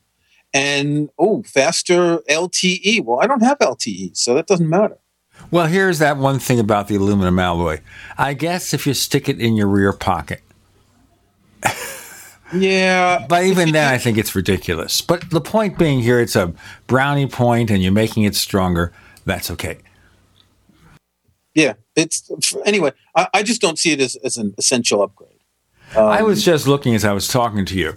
Now I'm on AT&T with AT&T Next 18, which means every 18 months I can upgrade.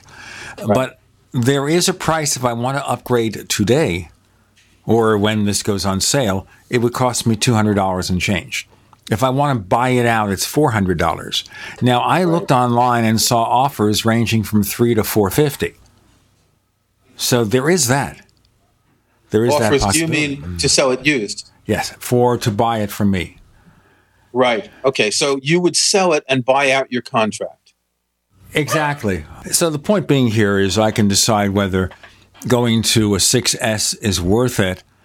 And I would only consider that if I can keep the monthly payments within the range they are now. The one thing I like about Apple's deal, by the way, is they include the Apple Care Plus. Yes. In their lease deal. And, and that's $129 now. It's going up from 99 I think, right? Exactly, and I guess partly because the parts to replace um, the iPhone 6s well, and 6s Plus may be more expensive. I don't know. you know, lists for the same price. I, I don't. Yeah, so the, the, the list price is the same, but given the number of so I have a friend who used to work in an Apple store here, and he told me that when the six came out, they were seeing a huge number of people coming in with broken displays. So my guess is, you, you know, Apple Care is like insurance, and it's based on how the risk pool how much money the risk pool costs them. So I kind of think that we're paying more for Apple Care because they made more slippery phones and there are more repairs. They also increased the incident um, fee, I think, from 79 to 99. So you're paying 129. The phone's really slippery. Boom, you drop it, and you're paying another $100 to get it fixed. Get a case. Yes, and, and cases will help in, in many cases, no pun or whatever intended. Um, but even, I, I think the, the large size makes it a little bit it, it, makes it harder for people to handle. In addition, so even if they have a case, um, from from what I've been hearing from people who've dropped the phone, and even people like John Gruber and, and other people I know, you know, who are used to dealing with technology, they've broken theirs. Um, so it's not surprising that Apple's charging more for the um, for the Apple Care and for the repairs. Well, bear in mind too, if you compare what Apple is offering to third party companies, such as your cell phone provider or Square Trade or something, it's still cheaper. I'm sorry, say that again. I, I didn't understand. So let's basically, if you go to a third party provider other than Apple to get your insurance, you go to your wireless carrier, you go to an extended warranty company like SquareTrade, you'll find you're probably in the end paying more. Now, let me be fair about it. SquareTrade has a very good program where they charge you a monthly fee for your extended warranty. You don't have to pay it out all at once. So if you're not getting this new Apple deal, that might be something to consider. So Apple's still giving you a good deal even though the price is higher. We're going to break now if the dog lets us do it. We have Kirk McElhearn. I'm Gene Steinberg. You're in the Tech Night Owl Live.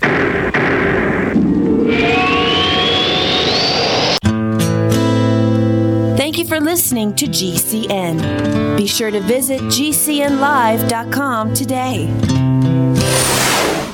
Neighbors, are you tired of dealing with a slow web hosting provider? Well, check out A2 Hosting and their screaming fast Swift server platform. They even have SSDs that load pages 300% faster than the competition. Ready to give your site a speed boost?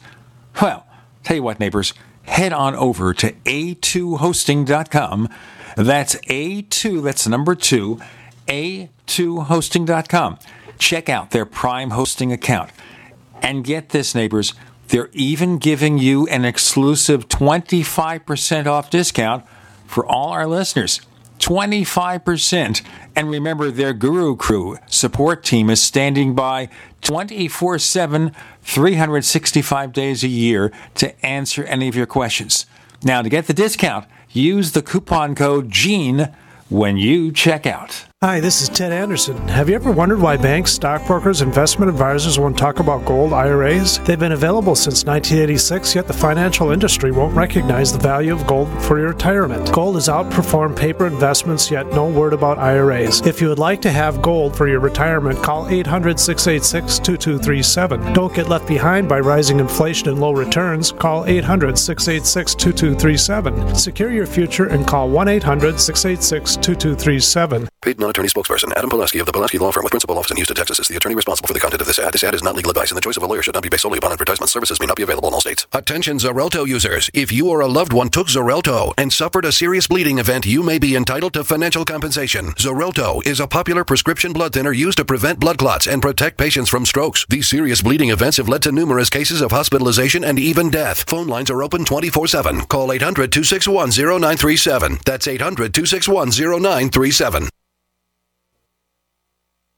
By now, you know that wireless technology like cell phones do in fact pose dangers to the health and privacy of everyone. Blockit Pocket's wide range of products are unmatched in providing the protection you deserve. No scare tactics, just common sense. BlockitPocket.com offers quality American made options to alleviate and eliminate these invisible dangers. Learn more at BlockitPocket.com or call 888 315 9618. BlockitPocket.com, enhancing health and privacy. Most of us already know that taking a fish oil supplement to boost omega 3s is a good idea. But did you know that about 60% of Americans are actually deficient in omega 3s? Did you know that most fish oil products contain only about 25% omega 3s and the remaining 75% is undesirable fish fat? Heck, did you know that more than 90% of fish oil supplements sold in the USA are not even made here? If you want to boost your omega 3s using the finest American made fish oil, check out Nutrigold fish oil supplements on www.fishoil.best. Nutrigold fish oils are independently five star certified and guaranteed to be exceptionally pure. That means no more fish burps. Best of all, just one Nutrigold fish oil capsule contains more omega 3s than four standard fish oil capsules. Go to www.fishoil.best or call 888 920 1497 and use promo code BESTFISHOIL to get a free one month supply. That's www.fishoil.best or call 888 920 1497. Healthy, organic, fresh fish, robust, mouth-watering vegetables, all from your home. It's called aquaponics. This brilliant, self-sustaining protein and veggie system is perfect for year-round growing. Know exactly where your food is coming from. Aquaponicssource.com is the one-stop shop for all your needs. Fish, fish food, plumbing, full systems, classes, and more. Learn to build your own system. Go to aquaponicssource.com for a free guide to aquaponics. That's aquaponicssource.com. You never know what's going to happen next while listening to the Tech Night Owl live with Gene Steinberg.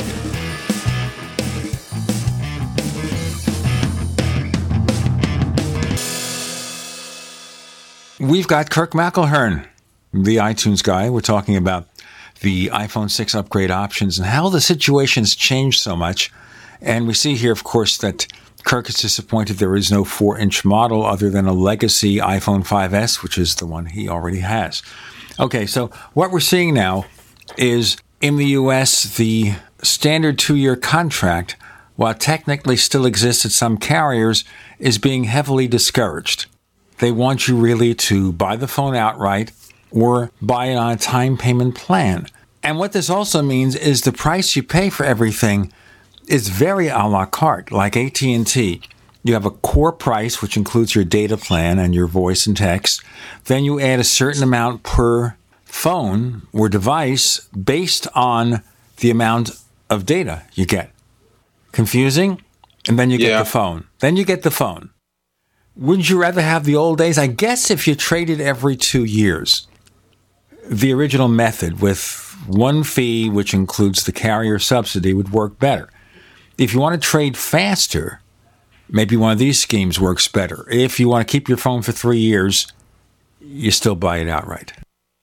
I think the whole subsidy model is problematic because it masks the value of the phone. And, and I definitely sh- would criticize Apple for presenting the prices of the iPhone during the, um, the keynote as subsidized prices instead of talking about the unlocked price.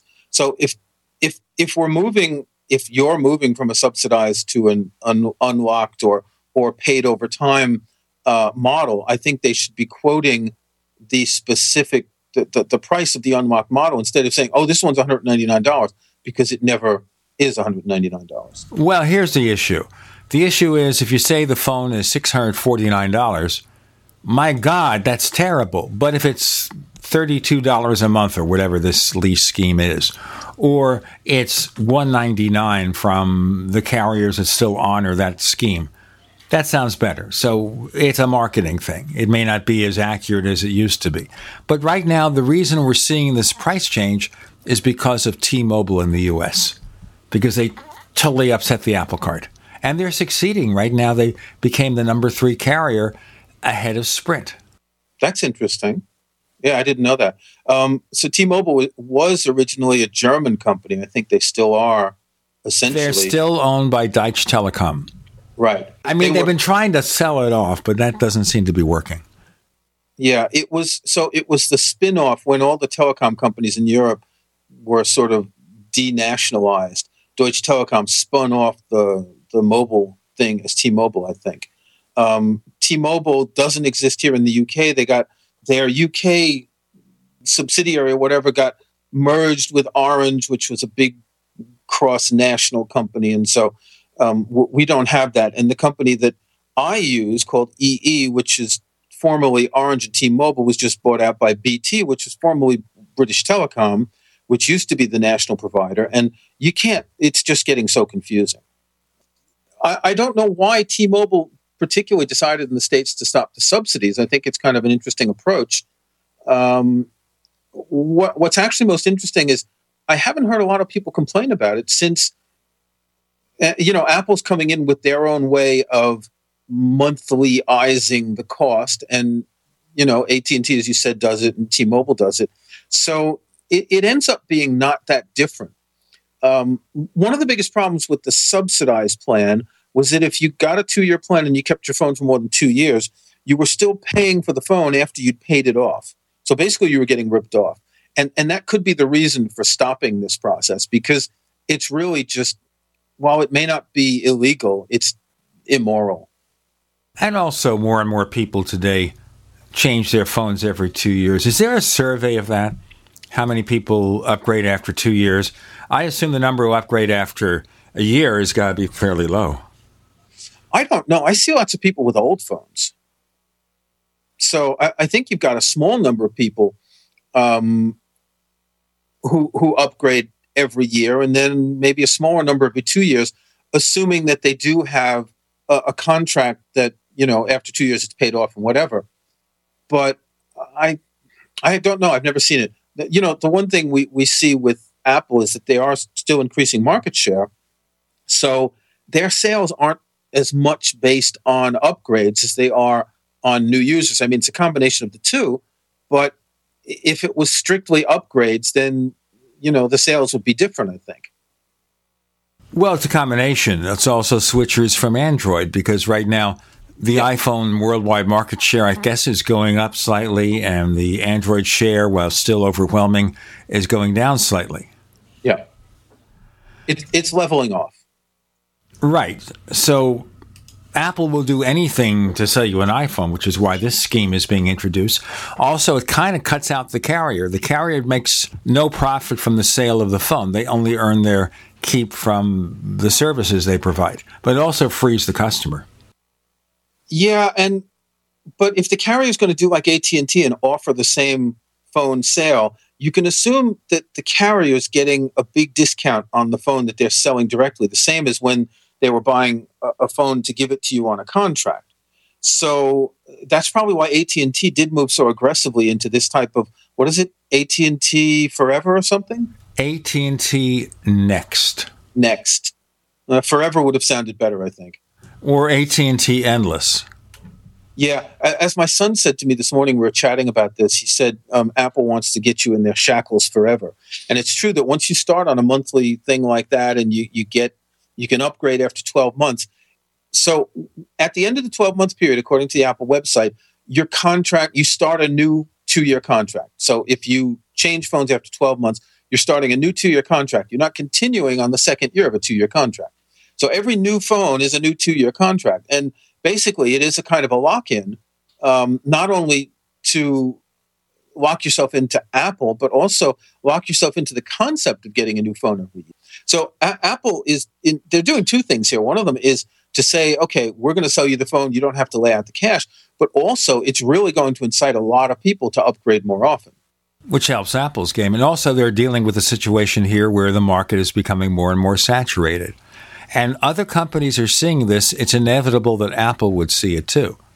So, this is one way to keep encouraging you to upgrade.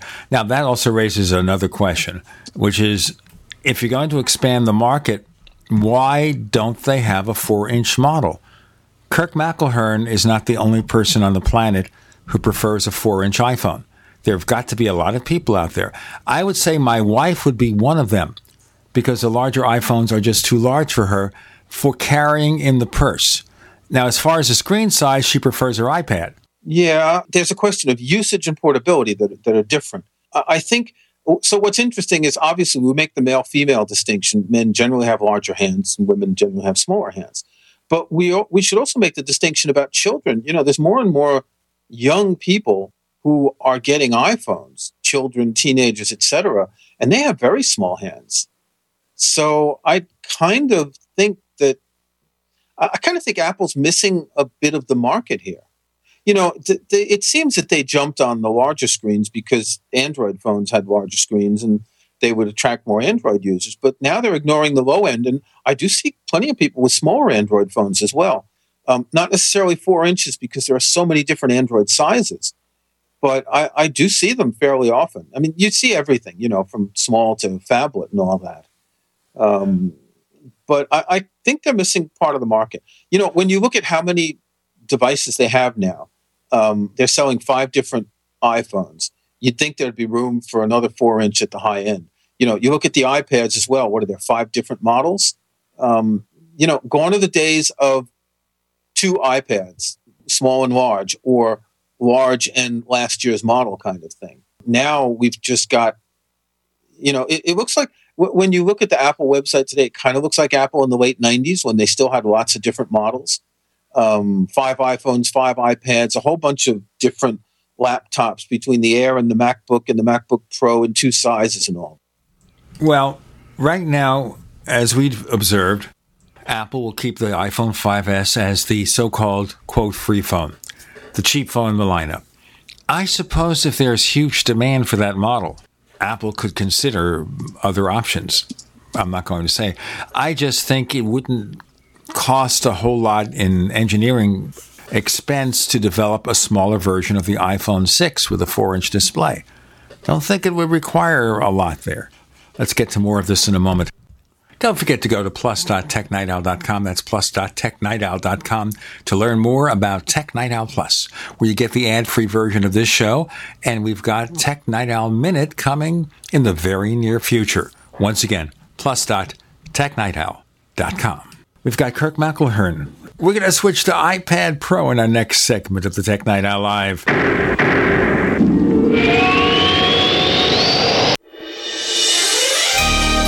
Thank you for listening to GCN. Be sure to visit GCNlive.com today. Graphic Converter is the image manipulation tool for the rest of us. It does not use any database. You get full control of all your files. Want to view the images of a folder? Drag it into Graphic Converter, and a powerful browser opens up to show your image files. You could use it for slideshows. You could use it to import images from digital cameras or from scanners. Need to do some image editing? You can do that too in Graphic Converter. Also, print catalogs. Convert from so many formats I can't even list them. Download now to see if Graphic Converter is good for you, like one and a half million other users. Guess what? You could save money when you buy Graphic Converter. Use the coupon code Night Owl. Use the coupon code Night Owl to get a special price for Graphic Converter. Go to lemkesoft.com. That's L E M K E soft.com. Lemkesoft.com. L E M K E soft.com. Gold isn't for you? Ted Anderson, president of Midas Resources, one of the world's premier gold and precious metal investing firms. I get it. You wouldn't buy gold if you believed that the government is doing a great job, that the Fed will stop handing out trillions of dollars like bailout candy, that Social Security would be there for you. That's not what's happening. You might even pass on gold if the stimulus package wouldn't fuel inflation, or that the dollar wouldn't lose value, or that your retirement would be secure. If all looks rosy to you, then now is not the time to buy gold. For the realist, there have never been more sobering reasons to diversify with gold. Since 2001, the US dollar index has tanked 30% while gold has risen 300%. Right now, savvy investors are adding gold to their portfolios. You should too. Find out what they know. Call us and I'll send you 10 reasons why gold will do very well free. 800 686 2237. 800 686 2237. That's 800 686 2237.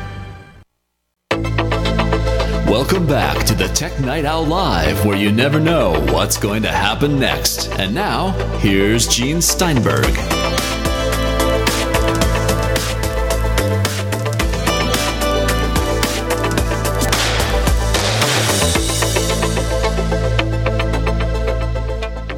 iPad Pro. Like everything else about the September 9th announcement, it was all predicted. Was all predictable. A lot of it had been published in advance, a lot of the basics. Obviously, there was a lot of fine tuning and a lot of additional details. You didn't know about the Apple Pencil, although there had been rumors that Apple Well, was there- working there on a sophisticated stylus. There had been rumors about that, and Apple has received patents for that sort of technology. But a lot of what you see in the iPad Pro, the basics were predicted, not so much the specifics. And there's some interesting aspects of it here.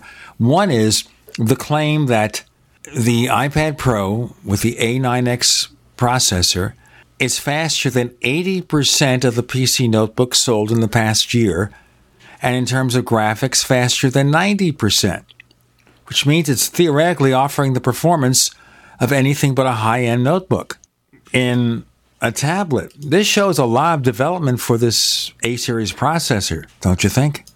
Well, someone said on Twitter that that's comparing to like, you know, all the crappy PC laptops. So I'm not sure that it's necessarily a good comparison. It's fast. It's got to be fast because the size of the display and all that. It's fast. So you, don't compare it to a laptop. Right. But the reason Apple's raising that is because you're doing functions on it, especially with the iPad Pro and working on it horizontally with the Bluetooth keyboard they're selling, the keyboard cover. It's functions like a notebook. And therefore, if you're matching up capabilities, there is that. There's also the fact that the display puts out more pixels, more megapixels than, say, a 15 inch MacBook Pro. Did you realize that? Yeah, it's it's a, it's a huge display and, it, and it's a very dense display because the pixel density of the iPad is higher than the pixel density of a laptop or a desktop Mac. I think it's 360 something compared to 260 something, whatever, because your Retina display has to have more pixels, something you hold in your hands that you're going to hold closer to your face, so you can't see the pixels. It's a nice looking device. It's not for me. I can see people who work with graphics doing it. I can see real estate agents doing it. Um, there, there are a lot of uses, but I think when you look at the cost, it starts at eight hundred dollars. Um, wow, that's just a lot. Now, proportionally speaking, it's comparable to the Microsoft Surface 3 in many It is, respects. and and and there's been a uh, a comic circulating that someone um, drew back in I think 2012, basically showing Tim Cook presenting Apple's version of the Microsoft Surface 3, um, and and I think they just called the keyboard the Super Touch Smart Cover or something like that. But yeah, it's almost exactly the same. Whether that's intended to be that way or just a natural growth of the platform. Obviously, if you're going to design a tablet with a heavy emphasis on production for drawing, for computer aided design, for image editing, word processing, you have a bigger screen. A lot of people are going to insist on a keyboard, so you have to offer it. Artists having a stylus as an input device with the flexibility of Apple Pencil makes Yeah. sense. So if you look at the market, it's all out there. Just look who came on stage at the media event. What was interesting to me is having Microsoft come on there as just another partner. Oh, here's Microsoft, and they're going to show you Office on the iPad Pro. It's like Microsoft is funny, reduced to being that. Yeah, that was kind of funny. When you compare it with the Surface and you see that Microsoft is then coming out, um, it was yeah, it was interesting. Yeah, and when you connect, by the way, the keyboard to the iPad Pro, there was a click, Yeah. like the famous Surface click. I didn't know the Surface made a click. I've never seen a Surface in real life. You never saw those commercials then. No, I don't. I I generally avoid commercials, but I, I, would they actually have run Surface commercials over here? I'm not even sure the Surface was sold outside the U.S. To be honest. Well, okay, this goes back to the original Surface, where it would make this soft click when you hooked it up and you pulled out the stand. And then they took the click and they made it very fast, and then had people dancing and prancing on the tables with loud music. And that was supposed to sell you a Surface. I don't know what message it was trying to convey other than this is a very confusing product, and therefore we have a very frenetic, confusing commercial. But why would the click be a selling point? I haven't got the vaguest idea. I don't know. I don't think they knew either. I think they were looking for something cute and trendy. Oh, I mean, it's just a tablet. What makes it sexy? Oh, the click. Let's build something on the click. Yeah, I, I must say it is kind of neat the the way it connects and the fact that the cover doesn't need batteries or anything, and you know it, it's like just little things that stick with magnets and all that. that. That's that's quite well done, I think. So basically, I think what Apple did here is they produced a better Surface 3. It still runs iOS, but if it's capable of desktop level performance, someone in the back of the room might have asked the question okay, why not be able to run OS 10 on it? Yeah, or or or it's more. I'm thinking it's more going the other direction. That OS 10 is going to become. Well, for, first, um, I think we now have iOS, macOS, tvOS. Sorry, iOS, watchOS, tvOS, and I think pretty soon we'll eventually have macOS. We'll go back to macOS instead of um, macOS 10. Um, or OS 10, it doesn't call itself macOS yeah, 10. Well, yeah. So if you look on the Apple website, and I'm actually just looking right now at a tech specs page, and they list they list Mac OS as a category, and they're showing a bunch of versions of OS 10 sort of discs, even for those that never had discs. And I can see Lion or Mountain Lion in the back. So, so it is a name that they are using internally, you know, on some of their stuff. I think we talked about this a long time ago about the the iOSification of OS 10, and I think we're going to get there sooner or later. Um, I, I, don't think the two will ever be exactly the same, but I think I think OS 10 will become closer to iOS, and I think the difference will be such that there won't be so much of a a change when you're shifting from one device to the other. On the other hand, you know, this is where Microsoft went wrong initially, trying to use Windows for the desktop um, on on a tablet, and that's wrong, and it was a failure. So maybe Apple won't do that. Yes, but Windows 10 is supposed to run on all Microsoft devices now, even yes, on phones. but Windows 10 is is it's the equivalent of like a responsive website, right? Um, it adapts to the screen in order to display content for the screen, whereas when, when Windows, I don't remember which version it was back in the early tablets, it was just the standard Windows desktop, very small on a screen, right? Yes. Now, the thing is, with the original Windows tablets, all they were mostly were regular notebooks with a removable screen or a swivel yeah. screen, which is the way they're still doing it. They're still doing it that way right now. And the problem with that is that the use case has not really been spelled out there because it's very awkward to use. See, a tablet, you just have the whole unit in your hand. That makes a lot of sense. But if you take a traditional notebook and you reach up to touch the screen, even with a stylus, that yeah. makes less sense. Yeah, no, that that's not logical. Um, but that's why those things don't sell. Of course, l- let's be honest. You, you know, I- iPads aren't selling as well anymore, right? So if you consider that Apple is trying to increase they're trying to save the failing market share of the iPad, and, and I'm not sure the iPad Pro is a big enough. It, it's not the kind of thing that a lot of people are going to want. Um, it is quite large and cumbersome, and again, it's quite expensive. So I, I, don't know that that will stem the tide of the dropping market share, but Apple is certainly trying hard. Um, I, I, I kind of wonder, you know, I, I, bought an iPad Air 2. So that's two years old now. Is that correct? Yeah. The iPad Air 2 is a year old, but it will continue. Right. It'll continue. So I had the previous iPad Air, and I bought the iPad Air 2 because my son had a very old iPad, and I was able to um, to pass it on to him. And I did want the iPad Air 2 because of Touch ID. Let's do our break. We have Kirk McElhearn, more to come on the Tech Night Owl Live. If your Mac has slowed down or isn't performing like it used to, there's a smart alternative to buying a new machine thanks to OWC. With easy do it yourself upgrades for every Mac, OWC has what you need to get the most from your computer.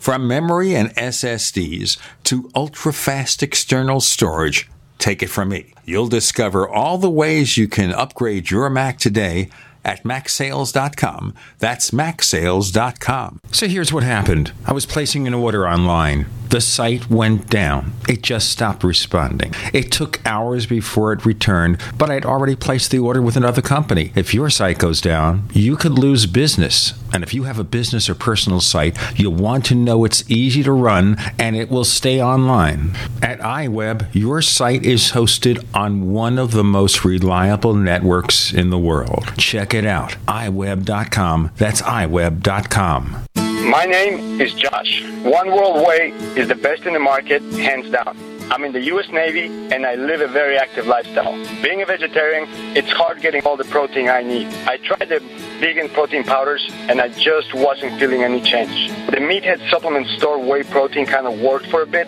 but it left me feeling bloated and my digestion seemed to slow down. By some divine stroke of luck, I heard a commercial of One World Whey on the radio and it struck my interest. I have to tell you, I am so glad I got it. I have been taking it for a week and the results are amazing. I don't feel tired when I have to get up at 4:30 a.m. I look and feel better. I recover faster from my two workouts a day. When I don't have time to eat good food, I take it and I don't feel the urge to stuff my face for hours. Call 888 988 3325. That's 888 988 3325. Or visit oneworldwhey.com. That's oneworld, E Y.com. Are your Google search results killing you? Unflattering content in blogs, news articles, online reviews, social media, or other sources can jeopardize your reputation, your business, and your livelihood. Let Reputation.com help. Our patented technology will make the truth about you more visible while pushing down unwanted negative content. Improve your Google search results. Call Reputation.com at 1 800 831 0771 for a free consultation. That's 800 831 0771. Hi, this is Walt Augustinowicz. I'm the founder and CEO of ID Stronghold. By now, you've heard our commercials about wallets that protect you from electronic pickpocketing. Ten years ago, I created a way to protect my own cards from prying eyes after government officials started talking about issuing a national ID card with a built in radio chip called RFID. I felt having to broadcast my personal information was an invasion of privacy.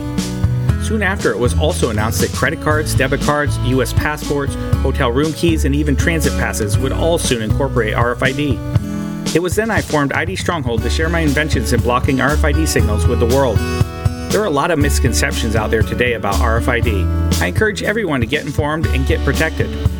Please go to idstronghold.com and get the facts and the wallet, sleeves, or badge holders you need to protect your personal financial data. You'll be pleasantly surprised that through our direct sales model, you won't pay more than other comparable unprotected wallets. It is as though the protection is free. Visit idstronghold.com today. We the people grow cotton, weave fabric, engrave ink, embed strips and fibers to protect from counterfeit, then carting to a private bank, having it lent back at interest, forcing taxes to service debt. This capitalism, or was Jefferson correct when stating a central bank issuing the public currency is a greater menace to the liberties of the people than a standing army? Ted Anderson, I'm placing a free silver dollar in a book that explains our monetary system. Call for your copy, 800 686 2237. It's time to understand the system. Call 800 686 2237. That's 800 686 2237. We'd like to hear from you. If you have a comment or question about the Tech Night Owl Live, please send it to news at technightowl.com. That's news at technightowl.com. If you'd like to discuss today's show with fellow night owls, visit our community forums at forum.technightowl.com. That's forum.technightowl.com. I'm Gene Steinberg. He's Kirk McElhearn, and we have Tech Night Owl Plus, plus.technightowl.com, plus.technightowl.com, and we're going to have a new feature coming real shortly now, and that's called Tech Night Owl Minute, exclusively to people who are members of Tech Night Owl Plus. Otherwise, we also offer the ad-free version of this show, better quality audio. Go to plus.technightowl.com for more information, plus.technightowl.com technightowl.com. We're dissecting the announcements from Apple, which focus first on a new set of iPhones, although that came last at the presentation. We're talking about the iPad Pro now and whether this specific product designed for content creators, for businesses, for CAD, whether this is the product that will jumpstart sales of the iPad. Because again, it's pointed to a very niche market, and I don't know how many people are in that market. Obviously, Apple is going to try to sell a lot of them in the enterprise through IBM and Cisco. But do you think this is going to be enough? What about the refresh cycle? People who bought the first and second generation iPads, and maybe now they'll be ready to upgrade? Yeah, so as I was saying before the break, um, I got the iPad Air 2, and I see absolutely no re- no reason to upgrade. And, and I there is no think, upgrade. The iPad Air 2 is still there. No, I, I see no reason to upgrade even in the future. Um, this is a device. As long as I don't break it, it's going to run whatever I need. It's going to do whatever I need. It's got a Retina display. I don't need more. Um, I don't need a lot of storage. I got 64 gigs, and that's fine.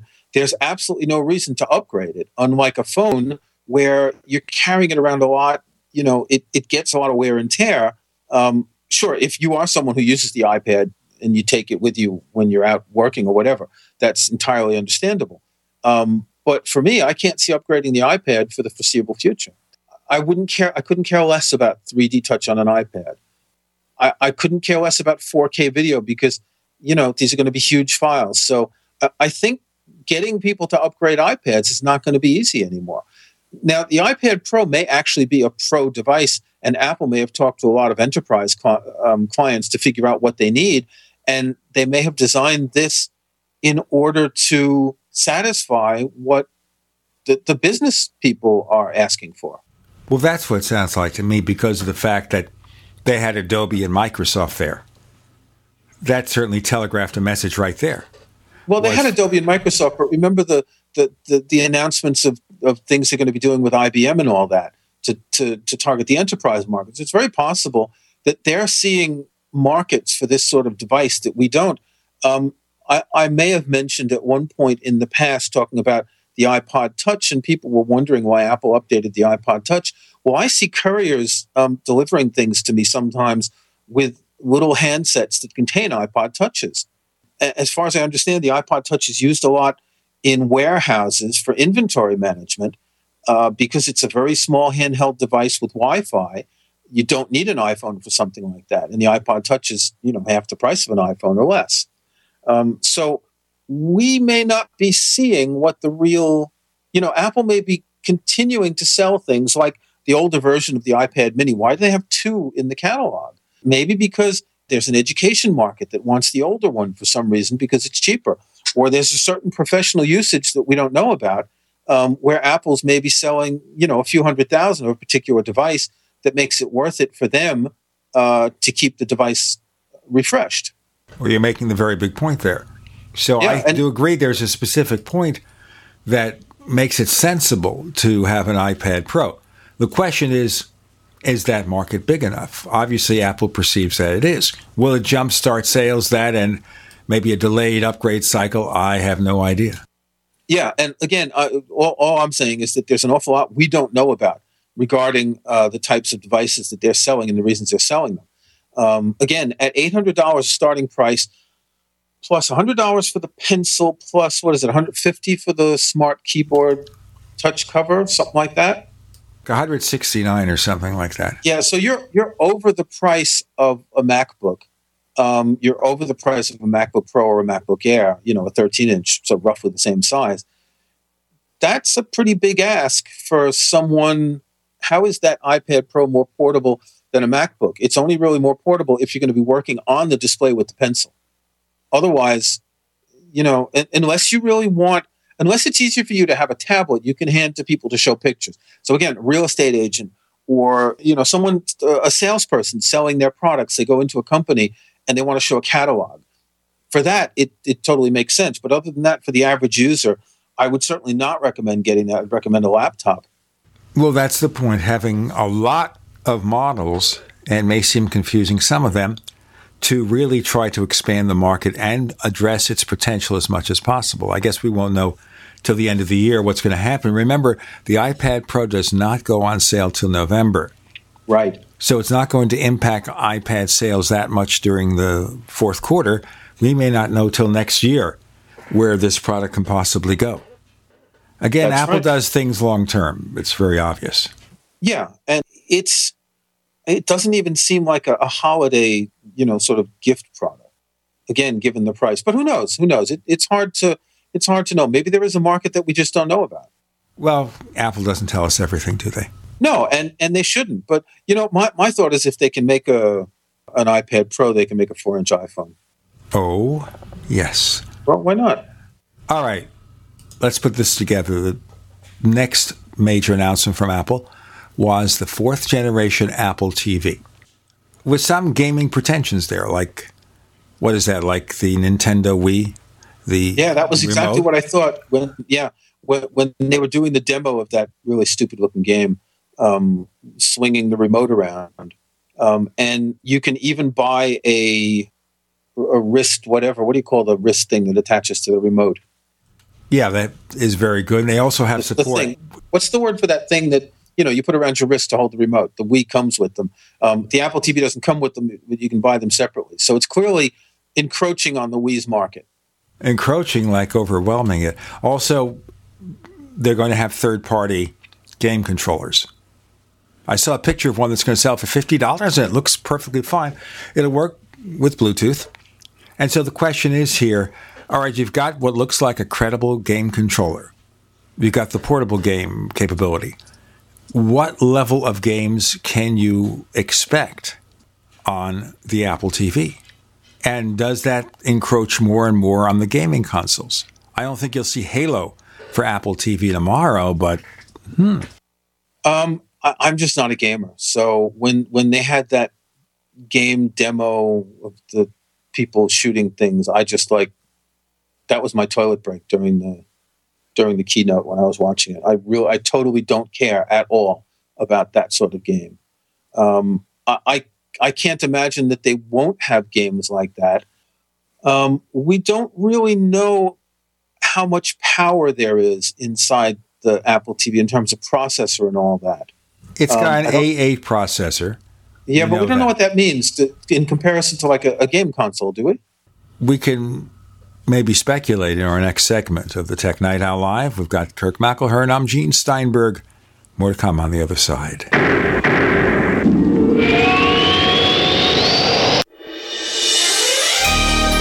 Thank you for listening to GCN. Be sure to visit GCNlive.com today. My name's Clyde, age 59, and I reside in Florence, South Carolina. The doctors diagnosed me as having clogged arteries. Felt like I was carrying heavy concrete blocks around my feet and legs. I started taking Heart and Body Extract as directed. It is less than three weeks, and I'm like a young man again. It's unbelievable that an herbal formula can work so fast and so powerfully. Learn the secrets of an effective, natural, 100% organic nutritional supplement for a healthy heart and circulation at hbextract.com. Silver has always been nature's very own antibiotic, and only one system allows you to produce an endless supply of nano-sized silver solutions right from the convenience of your home. Silver Lungs. With the addition of our unique lung delivery system, respiratory infections are targeted directly, where traditional oral administration simply cannot reach. This pioneering method also preserves the original particle sizes and delivers your silver solution directly into the bloodstream. See the Silver Lungs generator and lung delivery system at silverlungs.com. That's silverlungs.com.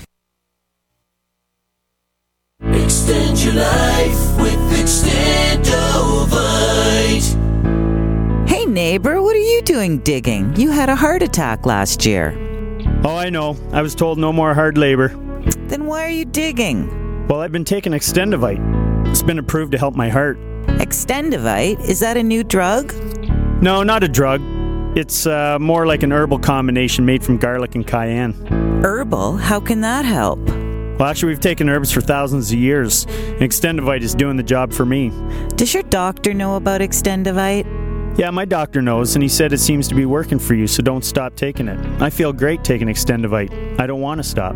To order, call 1 877 928 8822. That's 1 877 928 8822. Or visit our website at heartdrop.com.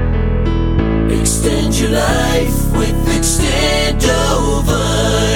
Do you owe the IRS money? Has the IRS garnished your wages or put a lien against your house? The IRS has the power to make you pay back what they claim you owe and will stop at nothing to collect. There is a solution. Call Signature Tax now. Speak with our professionals and feel the weight of your tax burden lifted from your shoulders. Call now for your free and confidential analysis. 800 481 3147. Again, that's 800 481 3147. 800 481 3147.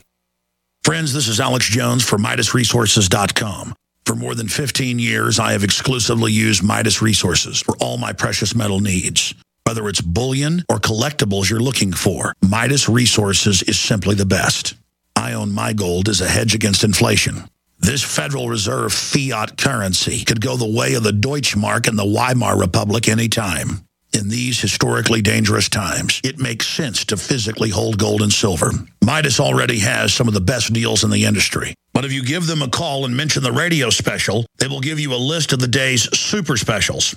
Midas brokers are standing by to answer all your questions at 800 686 2237. They also have a lot of informative free literature explaining the opportunities and risk of holding precious metals. They are ready to answer your questions at 800 686 2237.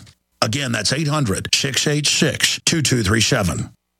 Hunters, anglers, campers, and survivalists. Get back to nature. Expand your horizons with the highest quality, most versatile, unique slingshots and sling bows on the market at slingbow.com. Slingbow products are compact and models start from just $17.98. They're perfect for your bug out bag or storing in your vehicle. Give yourself and your loved ones the excitement and tradition of slingbow, a new frontier in archery and truly modern twist on this primitive survival tool. Feel the thrill only at slingbow.com.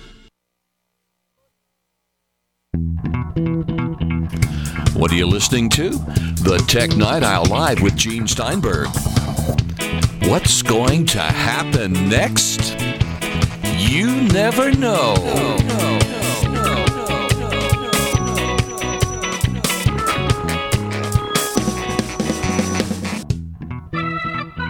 On the Tech Night Owl Live, Kirk McElhearn, the iTunes guy from Macworld, is here, front and center, and we're trying to figure out what Apple wrought.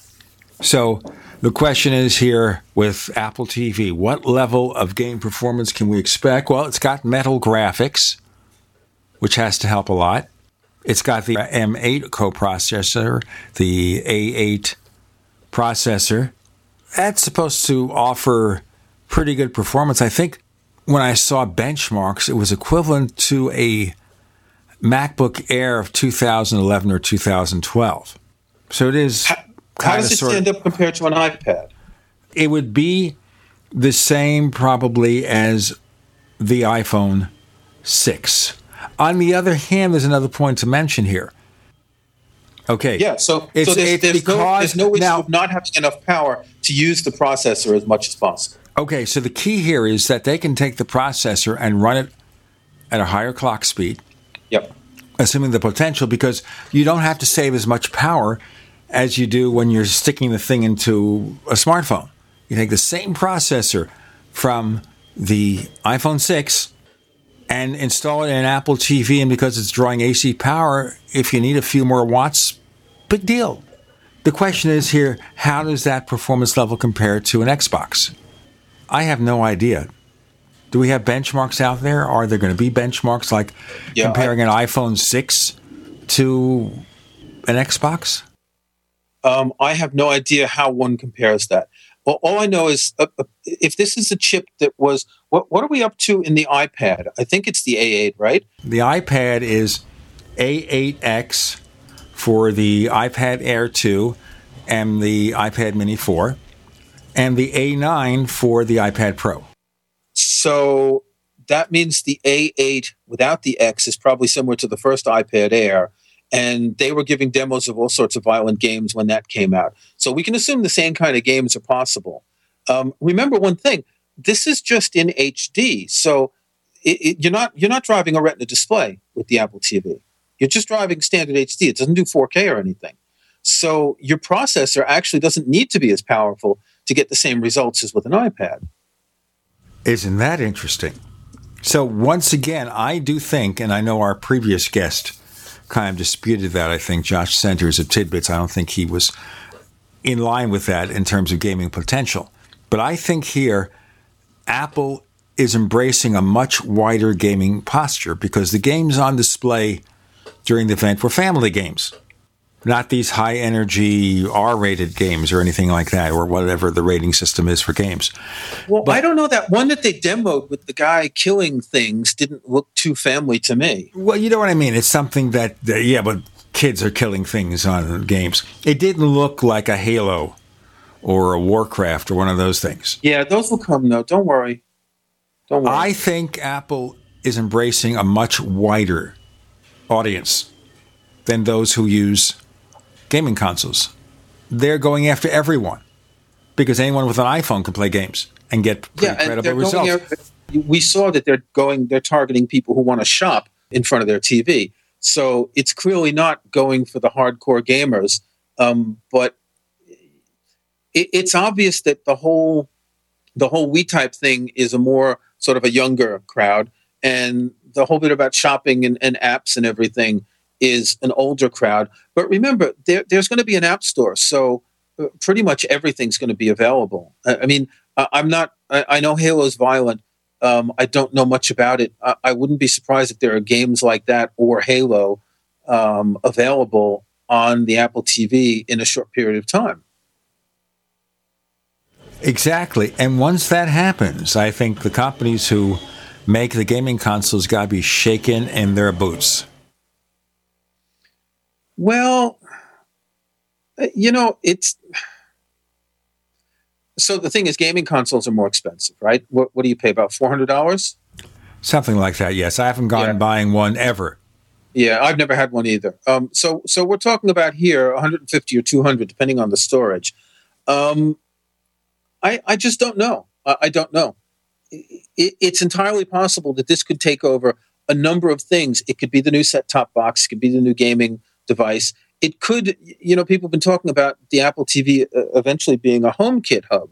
HomeKit being the home automation framework, and we haven't seen that yet. But there's no reason why um, this Apple TV wouldn't become that. Maybe it's already got a specific processor in it that it needs, or it could be a software update. I don't know.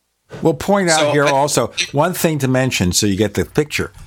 And that is one of the Apple executives, I'm not sure if it's Craig Federighi or one of the others, saying that the OS, the TV OS, is 95% the same as iOS.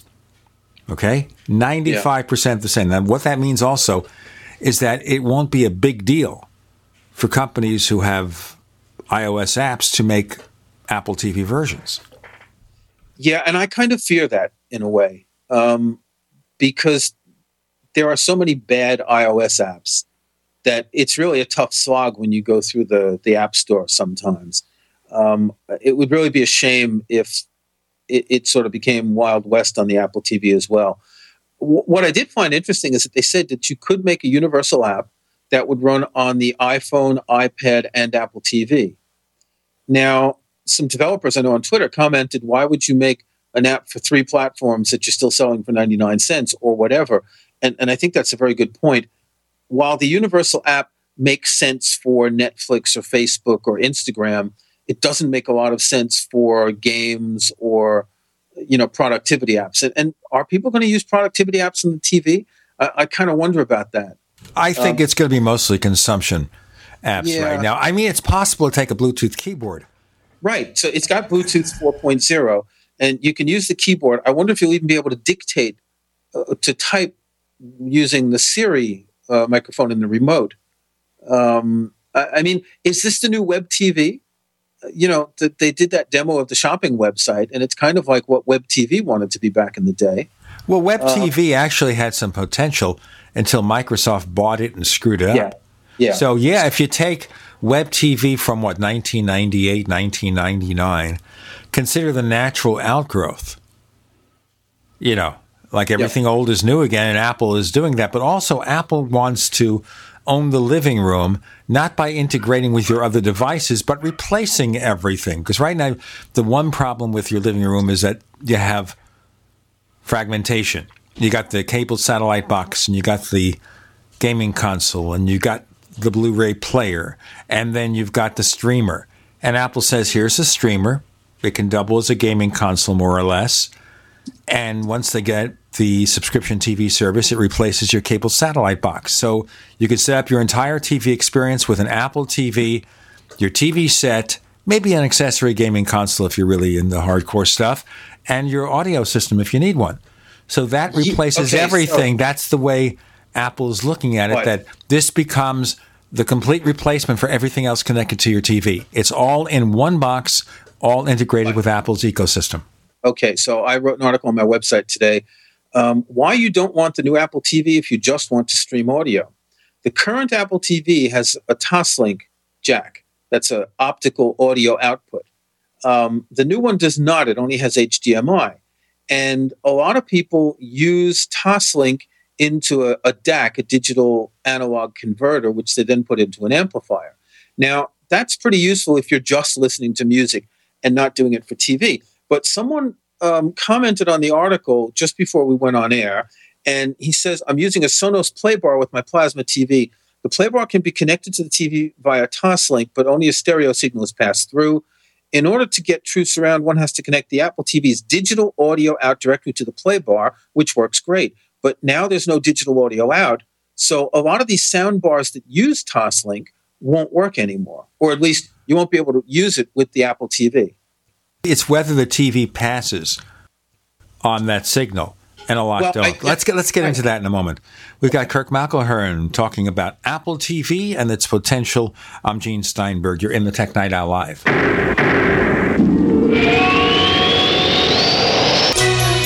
Thank you for listening to GCN. Visit GCNlive.com today. Graphic Converter is the image manipulation tool for the rest of us. It does not use any database. You get full control of all your files. Want to view the images of a folder? Drag it into Graphic Converter, and a powerful browser opens up to show your image files. You could use it for slideshows. You could use it to import images from digital cameras or from scanners. Need to do some image editing? You can do that too in Graphic Converter. Also, print catalogs. Convert from so many formats I can't even list them. Download now to see if Graphic Converter is good for you, like one and a half million other users. Guess what? You could save money when you buy Graphic Converter. Use the coupon code Night Owl. Use the coupon code Night Owl to get a special price for Graphic Converter. Go to lemkesoft.com. That's L E M K E soft.com. Lemkesoft.com. L E M K E soft.com.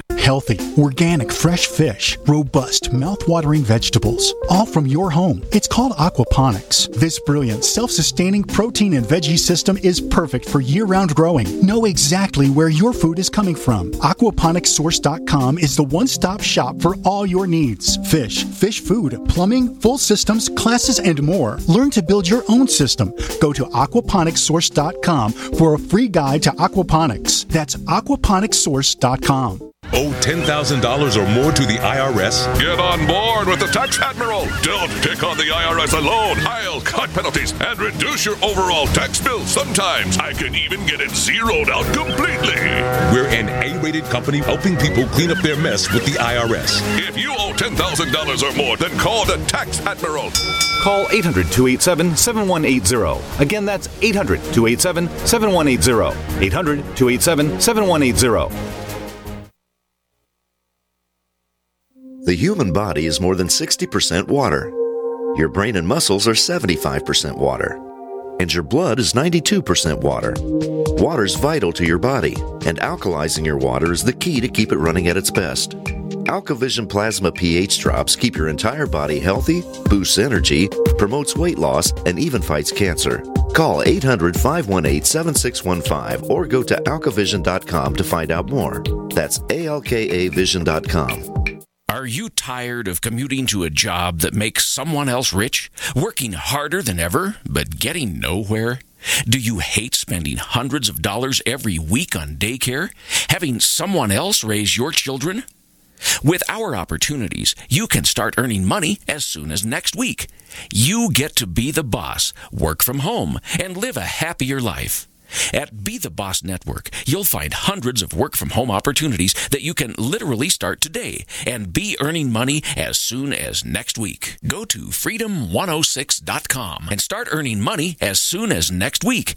You get to be the boss. Get out of the rat race. Work from home. Go to freedom106.com right now and change your life today. That's freedom, the number 106.com. Go to freedom106.com and start earning money as soon as next week. You be the boss. Go to freedom106.com.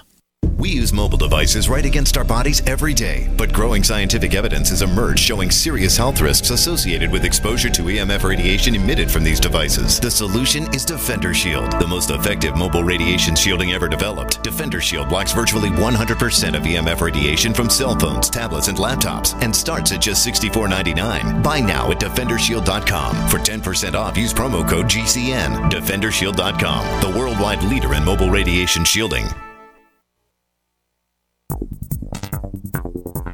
You're listening to the Tech Night Owl live with Gene Steinberg.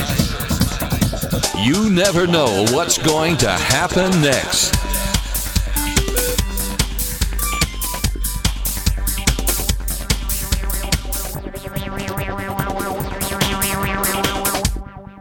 So here's the thing. This is the way I have it set up right now on my TV set. I've got the Apple TV and the cable satellite box from Cox Communications, and I've got a Blu ray player. And they all go through the HDMI connection to a Vizio TV. It outputs by Toslink to my sound box. It's not a sound bar, it's a Zvox sound box that Right. goes under the set. It's like a base for the set. Yeah. And I have the option as to what kind of audio I want to send from the Vizio. It could be surround sound audio, it could be just PCM, stereo, two channel stereo. I have that option. It depends on the set you had. Like the previous TV set didn't have that option. So, Right. depending on the TV set, if it could pass through the audio, there's a point there. Yeah. Yeah. So that's if you have a TV. But if you do use it for music, running the Toslink, running the optical cable directly either into an amplifier, which has a Toslink input, or to a DAC, then you no longer have a, a way to connect it. So you can do it obviously if you have an AV amplifier. Um, and that's what I do. I run the HDMI into my amplifier, and then you know I have my speakers out, and everything goes. All my HDMI goes through my amplifier. Nothing goes through the TV. Well, that you But- can do that. Yeah, if you're going to use that kind of system, you could set up that way where your Apple TV and all your other devices integrate with your home theater sound system, and then on the other side, they're they're fed out to the different places. Right. But if you're more into high end audio and you've been using an Apple TV, you will probably be using Toslink. The Apple TV, while it does have a USB port, it's not an output. They, they say that it's for service and support. Essentially, you use that port if you can't restore the device, you connect it to a computer and you use iTunes to restore it. It's a bit complicated. Um, but it's not a USB output. And that's a shame because USB would be very practical for audio. You can output, you know, surround sound high resolution audio over USB. Well, it may also be a software thing. Maybe eventually Apple will add that. Now, the other thing I'm kind of concerned about here is Apple didn't even acknowledge the existence of 4K. Yet, look at your new iPhone. Your iPhone takes Yeah. 4K videos. Can shoot 4K videos, yeah. Right, you could shoot 4K videos on the iPhone 6s and 6s Plus. And why can't you play 4K videos with your Apple TV? Oh, you can. You certainly will be able to. They'll just be downsampled. Well, that's the point. Why can't you play them at full resolution? Or will Apple later introduce an update to the tvOS operating system that will support that? Maybe they're waiting for some more standards and things to come to the fore. Because we forget here, we think 4K is final, and it's been undergoing all sorts of modifications since it came out. So maybe Apple's going to wait a little bit longer. But one commentator said that Apple would introduce this later. But the hardware, so far as I can see, is perfectly capable of transferring a 4K signal if Apple chooses to do so. Yeah, but it only has HDMI 1.4, which while it can handle 4K, I'm looking at the specs, it can only do it at 24 hertz. Uh, HDMI 2.0, which is already two years old, does 4K at 60 hertz. So that means basically 24 frames or 60 frames. So I think you can shoot 4K at 60 frames on the iPhone. Is that what they said? I have to look at the specs, but I think you can. Yeah. Um, so even if they were to update the software to allow 4K, the HDMI isn't fast enough to get the 4K at the speed that you've shot. And to get the 4K, if I understand correctly, most 4K content that we're getting has a higher frame rate anyway, correct? Okay, I just checked it. It's no video recording for the iPhone 6S is 30 frames per second. It's not 60. Okay. So 1.4 is limited to 24, and you know that means it's got to be downsampled or whatever. Um, so no, it's not designed for 4K video. And if we look at the history of the Apple TV, it's something that famously Steve Jobs once said: the Apple TV is a hobby. And and I think Apple was really playing a long game with the Apple TV since the beginning. And I think it's good that they never gave up on the Apple TV. Over the years, it was updated very, very slowly. And, and the last update we have was about three years ago. Um, the current Apple TV is like three years old. And that update was a very minor update just to bring it from 720p to 1080p. There was no other change in the Apple TV between the, the second and the third version. Now, is Apple suggesting that in a year or two, they'll bring out a new Apple TV that supports 4K? That's entirely possible. But it just doesn't seem like the kind of device since they haven't updated it often in the past, I'm a little bit hesitant. On the other hand, it's not an expensive device. Maybe, you know, two years is the kind of, maybe it's the sort of upgrade window that they're trying to think of. That it's too early for 4K now. Not enough people have 4K TVs or 4K content or have the bandwidth for, for 4K streaming. But if they wait two years, then it should be common enough that the Apple TV would be supporting it. Now, there's If- another thing to point out too. There is an HDCP 2.2, which is coming online now. Yeah, HDCP is a copy protection thing. Right. So there are some new. Okay. So the key here is that there are adapting standards, you know, higher resolution color, things like that. For Yeah, HDR color, they call it HDR TV. Right. So the key here is that it's possible Apple felt the 4K standards are still a little bit fluid. Give it another year, knowing that, you know, 95% of the people or 98% of the people who buy an Apple TV won't care. But even those with 4K TVs won't care because there isn't that much there. But maybe a year from now, all these standards are more final. And then you bring out a 4K version of Apple TV for 2016. Because Apple Yeah. doesn't jump into technologies at the very beginning. They wait till those technologies are more finalized. Um, it, it's it's interesting that Apple is only including HDMI 1.4, which, as I said earlier, it means that they can't really do 4K video the way they should. Um, obviously, it probably costs them less to license it because all of these technologies that they haven't developed, they have to pay for. And they obviously figured that there's no point paying more for HDMI 2.0 because the device just simply won't be able to use it. So that that's another suggestion of a, a new device. You mentioned HDCP, so that's the copy protection um, scheme.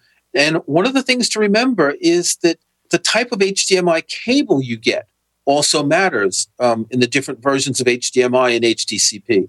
So you may have a device that works with a particular version of HDMI, but not HDCP, a cable, sorry, that works with a particular HDMI version, but not with HDCP.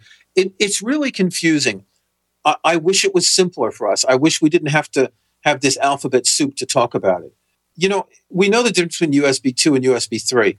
And generally, what happens is a new standard like that, or Thunderbolt 1, Thunderbolt 2, the new one comes along, Apple takes the new one, gets rid of the old one.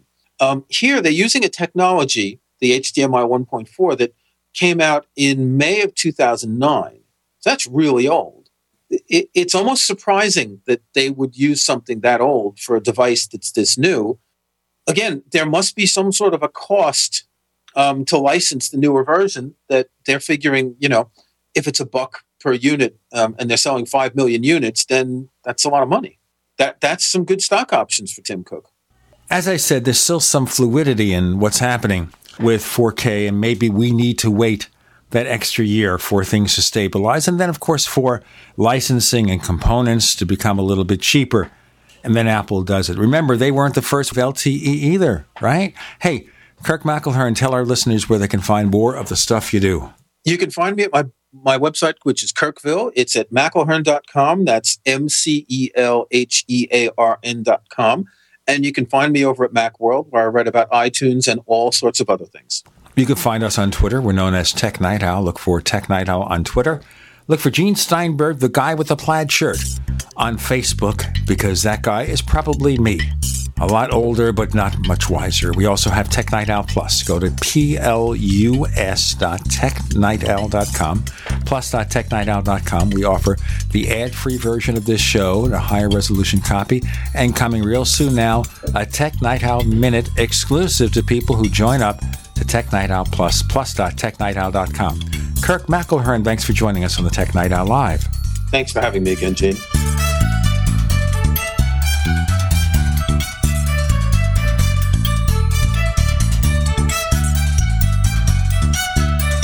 The Tech Night Owl Live is a copyrighted presentation of Making the Impossible Incorporated.